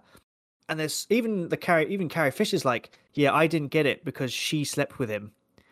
And you're just sitting there going, yeah. When you look at it back, you're like, there is so much of it in this film that you can't. You're sitting there going, yeah, like, yeah, that was a bad sleazy, time. That was a bad bit time. sleazy, yeah. Yeah, a bit sleazy. Ooh, look back at that Um, now. All these sexy stars, you know. Oh God, Yeah, yeah. I bet. I bet he wrote that blurb on the back, probably. He might have done, yeah. Unless, uh, well, yeah, someone, someone wasn't checked when they wrote that. No. Um, Also mentioned mentioned earlier about how a bit of continuity with Gale being progressively more and more just evil and just not a nice yeah. person. Oh yeah, of course. but uh, I mean, at the same time, she's not friends with Sidney, but no. she she will help to survive if need be. She, Yeah.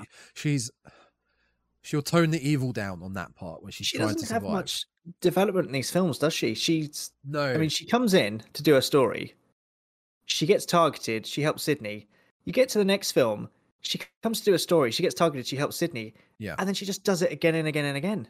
Yeah, and in this one, her and Dewey they me- me- meet up again. Dewey Yep. is weirdly with the actress who will be playing Gale in Stab Three, Oh, he is. and he is so under the thumb and such. He's a loser in this. He's He's he's, quite even more of a loser, and there are moments that show he's a loser. I mean, he he's doofy, but he's even more doofy in this. There's a Oh, line no. where Gale even says to him, uh, like she basically gave up on looking after Dewey after the events of Scream 2 because every day felt like dog years looking after him. She just couldn't. She just she was like, oh, I just can't Whoa. bother with this. That is just that's that's, That's just horrible. harsh. It's horrible. It's harsh. A Oh, man that Dewey. has done all he could to catch a killer twice, and Yeah. this I mean, is how he gets treated. His back is a mess. I mean, His he always back got stabbed is- in the back. His nerve Um, damage. Yeah, the severed nerve, the limp. the thing Oh. with him him sort of being a loser there is a scene in the house towards at the end the big mansion that this Yeah. just i did i did the the table flip arms in the air at this point this Oh, was really? the dumbest point in the film in my opinion ghostface down the bottom of a basement stairs with gale Yep. Uh, stewie dewey opens the door to the basement aims the gun at ghostface click click no bullets it's like oh shit ghostface throws the knife. The knife Yeah. spins, and the butt of the knife hits Dewey on the forehead, It does, and he doesn't it? falls down the stairs. I, Oh, oh my word, my god, I was there's done. a bit. Hands in the air, table flip. There's a bit like that in Scream Four, which we'll get to, I'm sure, in a second. Yeah, it, there's there's silliness in horror films that can work, and then there's just pure silliness that is like, come on, come on. Yeah. he fr- he. This is Roman. Obviously, there was no other killers, but to be able to throw a Mm. knife that accurate with the butt hitting directly in the center of his forehead. Yep. And Dewey not even just going, just quick Ugh. sidestep. Just he's, he's throwing something at me. If you get thrown something at you, maybe Dodge. 10, 15 foot away, because that's about how far it was. You Yeah. have the time to quickly dodge. Oh yeah. just quickly, split second, just, oh, what was that? Someone threw a ball at me. Oh, I'm just going to dodge. Yeah. It- uh, that baffled me. That was just so bad. so bad. And one more point. I know I'm going off on this a bit, but we have to go off on this film. That's all right. Yeah, I think There's- that was guaranteed. It's actually my last point of this film. So Yeah. Roman, the director of Stab Free, is the killer. Okay, Yeah. we we know that because we've watched it and we watched it before. If you're watching this for the first time, you don't know who the killer is. You No. can kind of assume, you can kind of guess, maybe it is Roman. There's a scene where Roman goes down to the basement of um, Bishop from Alien. He's in it. Um, Oh wow.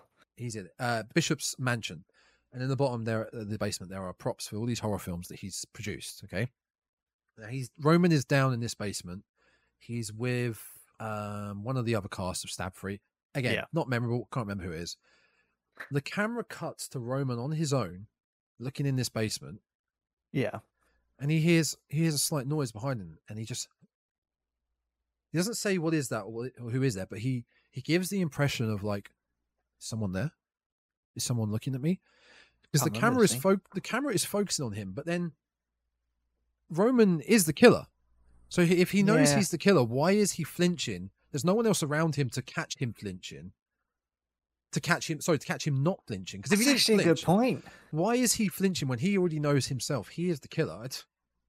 Yeah, I, I could just I could just down down the basement just pretending. Oh look, oh, oh oh, what's that noise? Blah blah blah.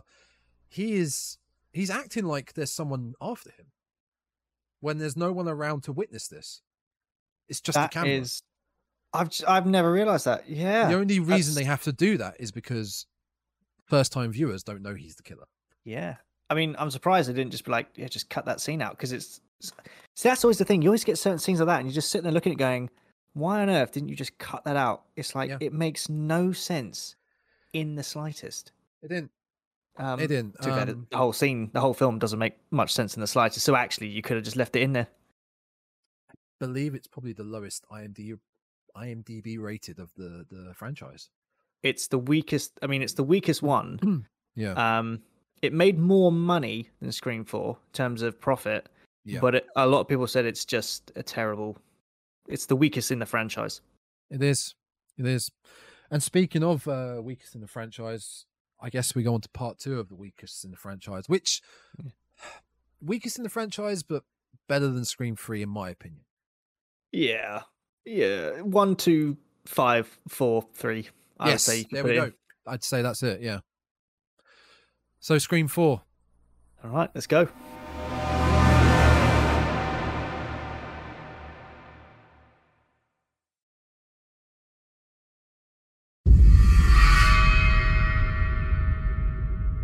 The final film? Well, not the final film. The What was the film that- final film? Yeah, yeah, it was the final final film. The film that I thought should never have been made because Agreed. quite frankly, just didn't need to be made. Agreed. Um, I've got actually I've got more notes on Scream Four than I have got on Scream Three, okay. but most of them are just when I was watching it, I was like, there are just so many things in this film just didn't make sense.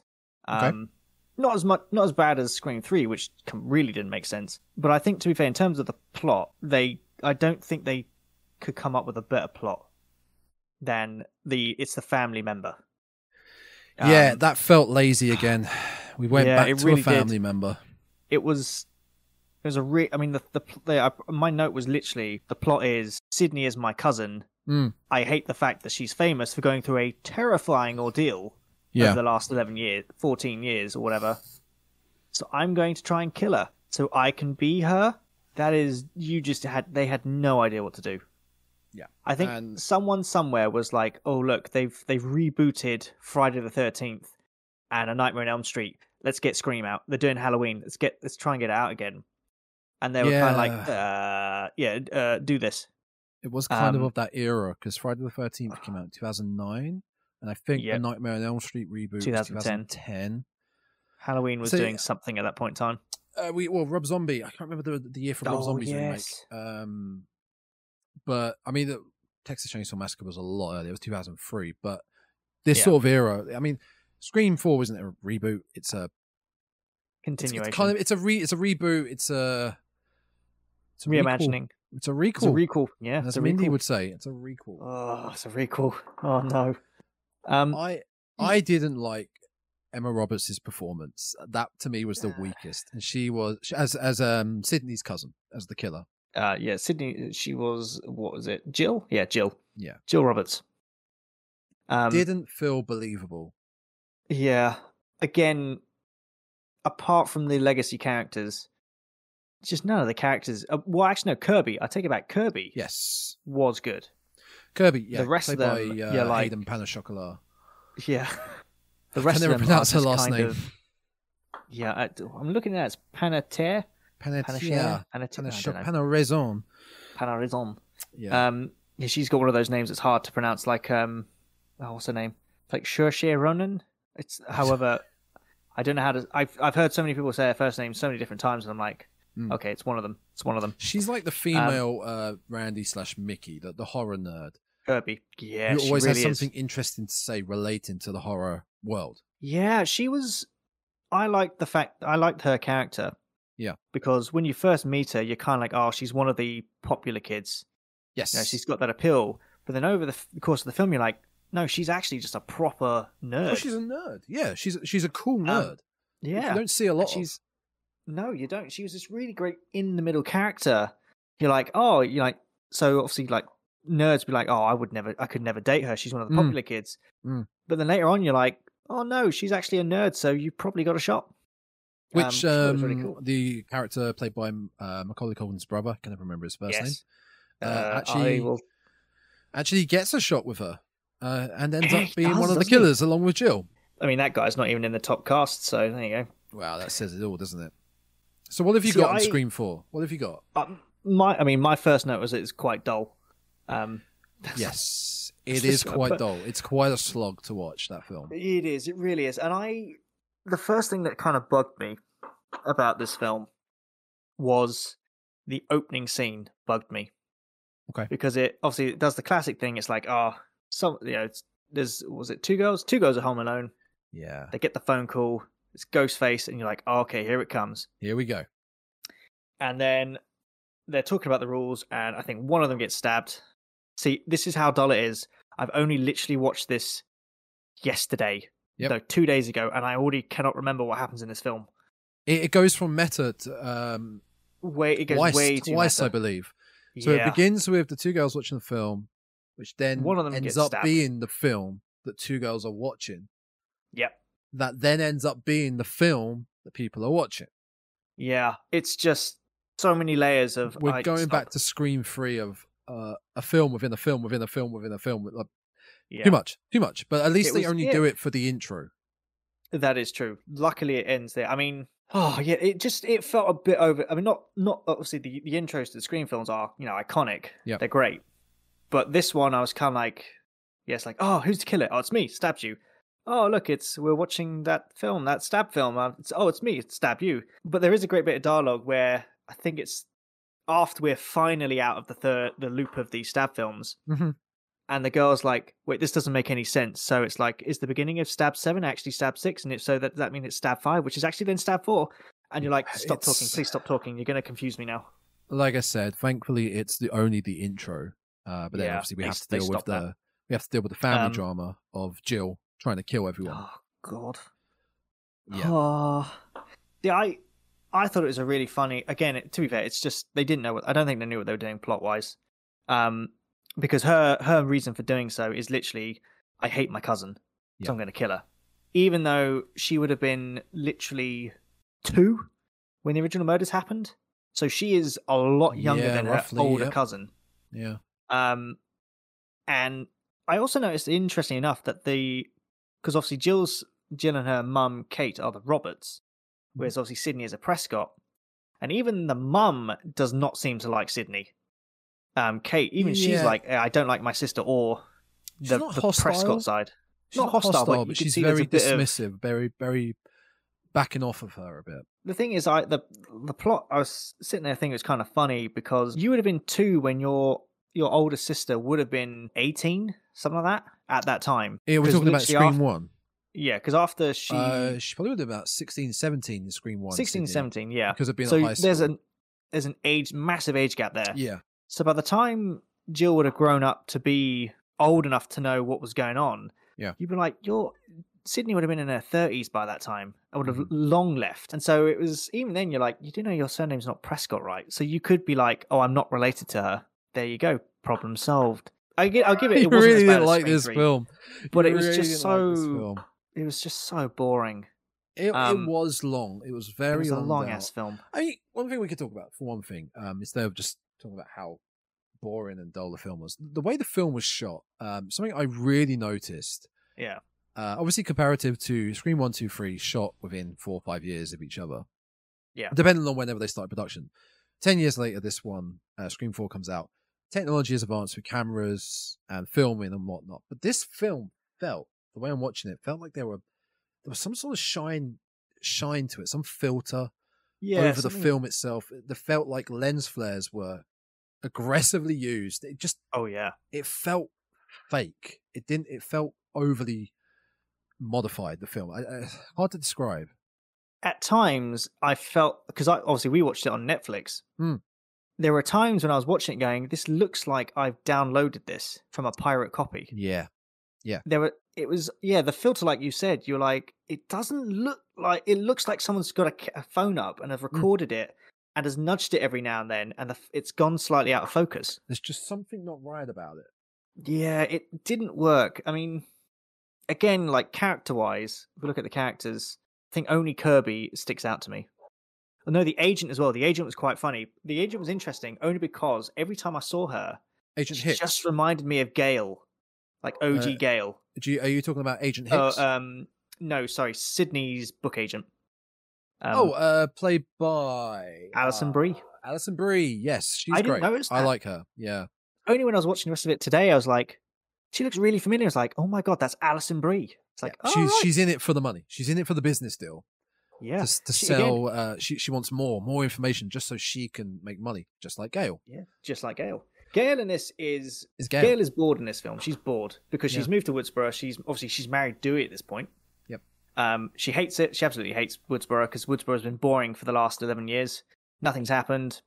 She craves the uh, the attention. Crave, crave not the Um, Yeah. attention. The the, The the drama. The drama. The rush. Yeah. Yeah. She craves it. Um, and there's a great little back and forth between Deputy is it Judy Hicks? Hicks, Judy Deputy Hicks, Judy yeah. Hicks. There's like a, there's a like a weird, complicated love triangle. Mm. Well, not triangle, probably like a square. Yeah. Between Dewey, Sidney at at one point, Gale and Hicks. So obviously, Deputy Hicks has is really fancies Dewey. Yeah. Dewey and Gale seem to be having a bit of a rocky time in their relationship. Yeah. Um, and there's a moment between Dewey and Sidney that you're kind of like, oh, is, there, is there something there? But There's a there was a big difference with the way Hicks was portrayed in this compared to Five. I felt. yeah, there She was, actually. because she was portrayed as a potential killer in this for quite a lot. yeah, and she was, she was kind of like um like you said with the the, the love triangle slash square kind of sleazy trying to get with dewey you know yeah, whereas in in five she's portrayed as the humble mother the the strong um lieutenant or detective whatever, whatever she's classed as in as a policewoman there yeah. It's very Well, different she's, the very, sheriff at that point, the isn't sheriff she? sorry she's actually the Yeah. sheriff yeah she's portrayed very different but i guess that's because Yeah. of going It's through motherhood. all this trauma maybe she's more down to earth in in the fifth one Maybe, this one she is she, yeah she she could be the killer you don't know I I I must admit, I did laugh. It's the bit where I think Sidney. It's oh, it's when Jill's boyfriend has done the Billy Loomis thing and has crept through the window, and Sidney's opened the door. and It's like okay, it's like that aw- that really awkward moment. It's just like, are you you gonna leave or what? been It's here like, before oh, oh yeah, I'll, I'll- leave. And Deputy Hicks is just standing in the shadows. Mhm. She comes out. She's like, "Did I scare you?" It's like, if you're standing in the shadows of my house, yes. yeah you pretty much did And she just she just stands in the shadows, going, "Yes, yes, it's terrible, isn't it?" And just slowly walks down the stairs in the shadows. And I'm like, "Could you be- make that any more ominous?" Um, There's a point, I think, around that point, that time. So the killer is in that house with uh, Jill and Sidney, yes, and uh, they're attacking them around the house. Killer is knocked out the floor. The two buddy cops, um, oh yeah, played uh, by Anthony Anderson and another actor who was great. He was in The Kid Detective, great film last year. oh, wasn't he? In, he was in the OC. The OC. The OC? No, yes, Yeah. the OC or um, one of those teen dramas from the early 2000s? I think it was the OC. Um, Yeah, one of oh, those. oh So- yeah, what are those? The killer is knocked out on the floor by Sidney. Sidney turns away from the killer to the left. I think it's to, the- like, not that this means anything. To the left. Police walk in, run in, Yeah. turn back in that two three seconds, Seconds. killer's gone. Oh yeah. Killer's gone. You there was no hearing of a scuttle like running off. She's gone. Yeah. How was that? How? How? How? How? How? How? How did that happen? I know. I, I thought that same thing when I watched it today. I'm like, you would they would have seen him get up. Yes, because At they're the looking same at time, him. she would have heard him get up. Yeah. Um. Yeah, it was Perkins and Hoss. That was it. There we go. Yeah, Um, they they Brody. Are brutally murdered. Oh I will God, give it yeah. that. It he was, gets um, the knife in the brain. Oh Jesus, yeah. It's Oh, it's, Yeah, that- that's a brutal it s- He plays it so well. It's the He fact does. that he's got his hand over it, and you can just hear him going, "Oh," uh," and I was like, "Oh, can you imagine?" Oh, you, I don't really want to well, imagine. I'd rather not imagine. the It, brain. yeah. No, and it's the fact that he's you like obviously this blood is spurting everywhere, and then his eyesight goes, and then you see like everything just failing him, and you're like, "That is literally we're watching your brain shutting down." as yeah, on as you. it goes. Yeah, Um, and I thought I thought that was actually that's quite a chilling scene because Yeah, you just is. have Ghostface standing there. That's quite sadistic, actually. That for it's Ghostfaces, that's really sadistic because most of them they they stab you over and over and over again till you're dead. Yep. But this one's just like I've just stabbed your brain. I'm just going to watch you die. And just bleed out. You suffer and watch your Yeah. brain shut down. Um. Oh God, yeah, that was horrible. That one. Oh. That death. I, I think I even grabbed my head when that happened. now that death must have been caused by um the Culkin. Uh, I, Oh, uh, Rory Culkin. yeah. Because I don't think Jill would have been able to do that. No, because Jill was in the house. At Jill was in the house yeah. at the time, wasn't she? Yeah, so it had to. Um, yeah, I mean, and that's the thing we slightly touched on in our Scream Five thing was the fact that I mean, again, it's this weird thing. I don't know if it's meta or not, but it's the fact that, especially in the re- the more recent films with uh, four and five, two of the killers, uh, was it Audrey, Uh, it was uh, A young girl. Amber. Amber, not Audrey, Amber. Um, Amber yeah. and Richie. Amber Richie. So Amber and Jill Yeah. are only about the actors are only about five foot three, something like that. Yep, that's it. and yet the ghost face is always six foot and above. It's- It's very noticeable in this because Anthony Anderson is is a tall lad, He's a big boy. and Ghostface in this is taller than him. Yeah. And so again, you're kind of like, there is no way that's Jill. But to be fair, there's no way that's Rory because even he's not that tall. Well, if you actually look on the IMDb, there is Yeah. a credit for Ghostface. There is, isn't there? Yeah. The actor who's played Ghostface. I don't know how tall he is, but Dane Farwell. surely you should cast it as the characters. It would then give the I th- audience a little bit more like, hang on a minute, this Ghostface we've just seen in this scene compared to 10 minutes ago is a different height. Hang on a minute, what's going on here? You know, I mean, it, gi- maybe gives it away a bit too much, like how well, we're It probably would do, but I yeah. feel like it would be better rather than keeping it the same height and us going, hang on a minute, that doesn't make sense. At least give the audience something to think about. Whereas, hang on, that's she's short. That she or he. This ghost face is shorter. Maybe there's two. It keeps the audience guessing, keeps them wondering, rather than going, hang on, that doesn't make sense. So I take it back. Oh, oh So oh, oh, Dane we got a Farwell retraction. is yeah. Well, maybe. So Dane Farwell is six foot one. The guy who plays Ghostface in Scream Four. Mhm. uh, Jill Roberts is actually five foot eight, so she's actually taller than me. Um, yeah, by about two foot. yeah, yeah, by about two foot. I'm only one foot tall. Um, how tall is Rory Culkin? Oh, he's five foot six, so she's actually taller than him. So, So they're actually both quite small. they're actually in- yeah, in well, he's, so he's quite small. yeah, so they're actually both quite small. Um, but again, that, that could be just this that funny thing they did where they're like the killer is always stupidly tall. I Stu mean- was, and Mickey. Yeah, that's true. Actually, yep. Stu, and oh, Mickey Stu were probably really the tall. tallest ones. Billy and Um, Billy and Mrs. Loomis probably a bit smaller, and the same with um, probably Roman. uh, Roman Jack wasn't Quaid. that tall. Jack Quaid is a tall lad. He's six foot. I think he's six foot something. No, he's five foot ten, five foot eleven. Who's Even Jack then, Quaid? that's still pretty tall. Jack Quaid, he played Richie in Scream Oh, 5. okay. Sorry, I wasn't sure. The, uh, the I think, to be fair, I think Stu is probably the tallest one we've had. I would say our- he is. yeah. but I, yeah, I think you could have given the Oh, yeah. audience a little bit more credit in trying to work out who it is with with the actors themselves playing Ghostface. Yeah, I think it would have been interesting to have a ghost face that you could see was like, oh, they're short, they're shorter. So it's like, so it could be one of the shorter ones, the short, the short ones, the smaller um characters on the screen. hmm hmm So you could have been like, oh, could that have been Kirby? Could that Yeah. be something like that? To give it like flavor, as you say. Um, Matthew Lillard is friggin' tall. I've just noticed. Oh, yeah. Um, how tall are you, by the way? I am six foot three. Okay, he's taller than you. Really? He's six foot three and a half. He's almost Oh, six. oh foot come tall. on now. Come on now. That's You're, I mean, come on. Every time we meet up, you're. I'm like, oh, you're right up there. Yeah, but six foot three to six foot three and a half. It's basically the same thing. I just got to Oh, spike my hair up. There we go. But either way, he's the tallest one we've ever had. Yeah, without doubt. Without Um, doubt.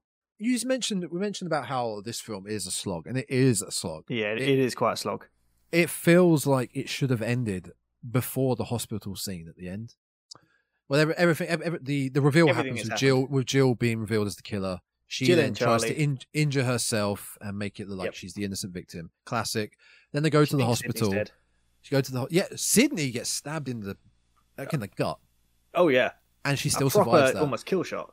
Now, with the hospital scene at the end, Jill gets revealed to reveal to her that Sidney's still alive, and she's like, "Shit, I got to finish this." Yeah, And she goes, she goes on a rampage again. No one in the hos- hospital apparently. No one there yep. No, to all kill empty. Sidney. This really annoyed me. Uh, great, Sidney puts up a fight, but she got stabbed in the gut Yeah. big time. Not the not no more than two hours, an hour, an hour ago maybe. Oh yeah. and she's putting up one hell of a fight against Jill. Yeah. I mean, I most times you probably wouldn't even be out of surgery at that point.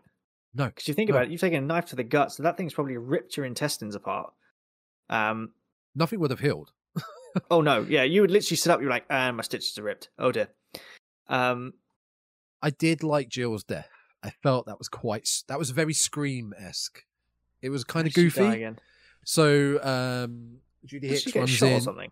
No, Judy Hicks runs in. Uh, they're all in this this, this hospital bedroom.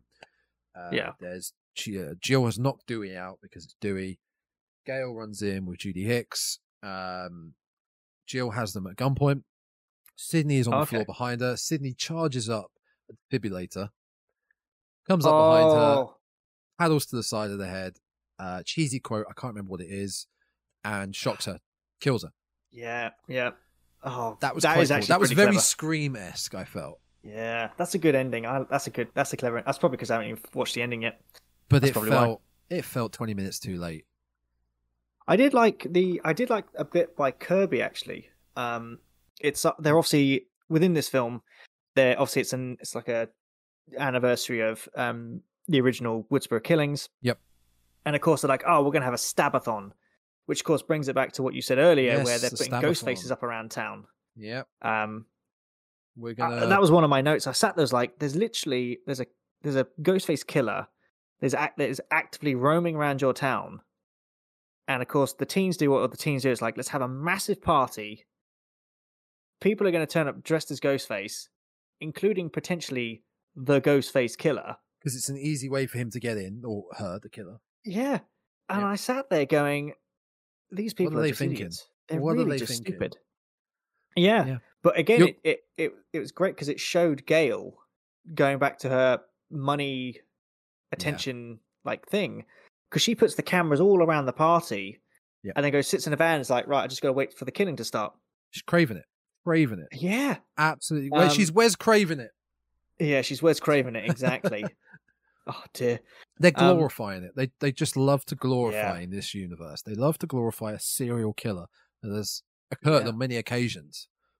even when Mm, it's mm. apparent that that that serial killer is around they still like yeah, Yeah. ghostface if if i was in that town a i would have moved out years ago um but the second they're like oh yeah there's a it's happening again i would literally be like right i'm in the car i'm off um Yeah. and i would just move but again i i bring back to what i said in scream 3 which was jill's only motivation is she just wants sidney dead Yeah, yeah. there's there's like- not much to it. no, and I was like, then just kill Sidney. Yep.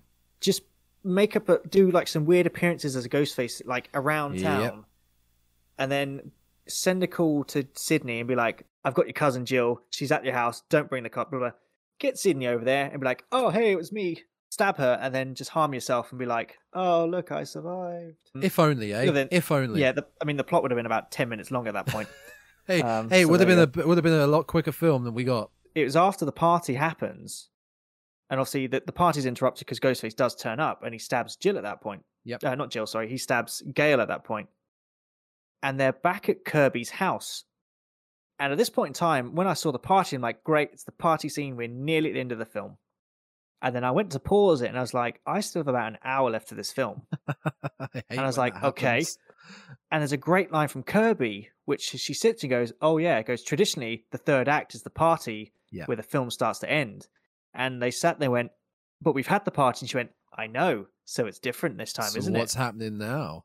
That's a that is a Randy moment right there because Yep. she's sitting and goes, "These are the rules, but they are slightly different." Um, although at that point in time, everything then descends into chaos, and you're like, "No, it's now the house scene." She's the female just- Randy of the film. it's a female Randy, and it was like they haven't actually changed the rules. They just they've dragged out that final Act Three party bit. Yeah. Um. Yeah. this. Like we said, we can both agree. If we did a tier list, this would be at the bottom. yes. No, sorry, sorry. Scream No, three would be at the bottom. would. Sorry, three would be at the bottom. would be at the bottom. Four, Um. then four, in fourth yeah. place, ironically. Um, then five, then two, then one. And I think that's Yeah. a fair tier list of the franchise as a whole. Um. Yeah, I I think so. I I remember what the little trivia I had for you. You Oh, mentioned part of it earlier, actually. Um, the plot that we got for Scream Four was actually a rewrite because this wasn't Oh, supposed to be the plot of Scream Four.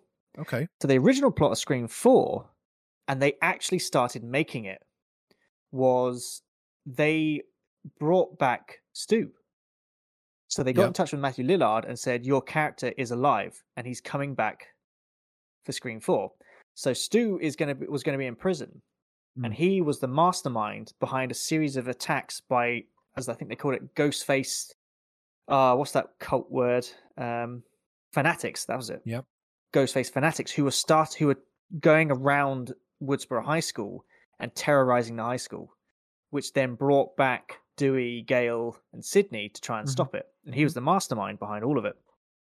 But they scrapped it because literally, as soon as they started making this film, there was Notable a high school high school killings, yeah. tragedy that literally happened at the same time, and they went, "Okay, scrap that. Don't make that film."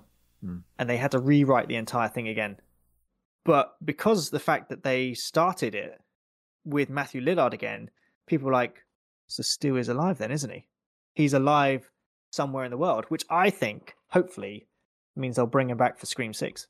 I think we can both agree on that sentiment that I think Stu Oh, yeah. would be a great return to Oh, the, it'd the so good. Stu's character would be a great return to the franchise. And I think we could both agree as well that we could end on Scream 5, fine. But if they did a Yeah. Scream 6, which they are going to do because they greenlit it, I could end on the Scream 6. I could Yeah, end with that. if if either. it's done if it's if it's written well like Scream 5, if it's done well like Scream 5, we can end on that. Two trilogies Yeah. linking together. We don't need to keep going from that. No. Um, Although we I could, because then we got more to talk about in future podcasts. yeah, let's do. it. We can keep. We can go with the podcasts. Uh, we could go with the Scream podcast episodes. Yeah. Um, I yeah, I mean, over as a whole, looking at the franchise, it it was unique to itself because it it helped bring back the slasher franchises without doubt. without a doubt, and then it fell victim to the curse of slasher franchises where it got boring and tired, and then it it's all the and to be fair, it has actually broken the the remake because the current trend of this reboot remake thing that's going on. And um, to be fair, we've seen the Halloween one and we thought it was terrible. And I, out of all the fil- I think of all the remakes, the Freddy, uh, oh, sorry, Freddy, Friday Nightmare, Halloween, Texas Chainsaw Massacre, which comes out next week. I don't want to talk about that. Yeah, I know you don't, but we have to. Um, it's probably the only one alongside the Chucky TV series that's actually been good, rather than us watching it going, "Oh, what on earth happened?" and that's a small number of uh Mm. of, thing, uh, of, of franchises that have done it right. Do you know what else this film is um is responsible for? Which film? Scream Four? Scream, yeah. Wait, Scream? Are you talking Scream Four, the franchise? Oh, uh, so the the initial film. Do you know what Okay, it was, go- go was for it. quite famous for What? It was famous because after the film came, well, during the filming, um, they wouldn't the they didn't actually have Roger L. Jackson on set, so he literally just called the actresses and the actors and just talked to them as Ghostface to the point where it spooked the crew enough, and the police got involved because they want they didn't actually know if there was a killer, so the police kept turning up and interviewing everyone. And after the film came out, they saw a massive rise in caller ID technology because people got so paranoid. They said, "I need caller ID." Poor Rog Jackson. Poor guy and his voice. Will forever He's be known. sit- He's He's ringing up, ringing up. I want to order a pizza. Yeah. What's your favorite pizza topping? What's your favorite pizza? Oh, I think that's a pretty fair rundown of the franchise. We could have gone into the plots, which we probably will Yeah. do in the future episodes, but I think we can put the Scream franchise to bed for a while. yeah, I don't think there's yeah, there's no need to cover it. I mean, We may have I'm going to go into too much depth here. Well, next episode, I think we can we'll, we'll get into it. We we will be looking at the Ghostface himself Yes, and the killers. yes, the killers But themselves. we're not. We, I think we're pretty much done with diving into the franchise as a whole. Yeah, I think it's time to move on. To move on to Mm. um, someone someone slightly bigger than Ghostface. bigger and somewhat better in one film. The rest were trash, but we'll get to that. We'll we'll get to that in the uh, the throughout the week advertising it and stuff. But yeah, um, he he's he was famous in a. Well, actually, he's probably in one of the most influential horror films if you think about it, my favorite. especially of the mod the modern slasher films. Yep.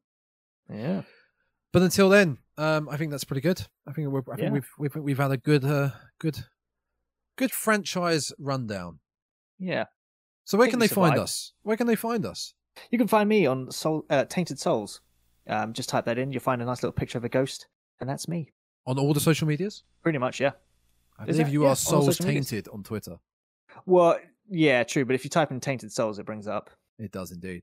Myself, does, yeah. you can find myself. We uh, we are. I forgot to mention we are again um, just small Twitch streamers. Yep. Um, we just started the horror podcast. We hope you're enjoying it. But you can find myself on Twitch at Gaming Grindhouse, on YouTube That's at right. Gaming Grindhouse, and on Twitter at Tom Grindhouse. But this podcast you were listening to, if you're listening to it on Spotify or wherever, you can find it on other services such as Mm. Podbean, Apple Podcasts, Google Podcasts, and Amazon Music, all by searching the Dreadcast. And you can also find these video versions of the podcast on our significant uh, individual YouTube channels. Again, Gaming Grindhouse and Tainted Souls. Tainted Souls. So there's lots of places you can find this podcast if um, Yeah. you want to listen to it in elsewhere. Well, I think for now, Wow. it's time to go do some more research. Do, do Yeah, our homework for the next next one. podcast. Oh, it's going to be fun.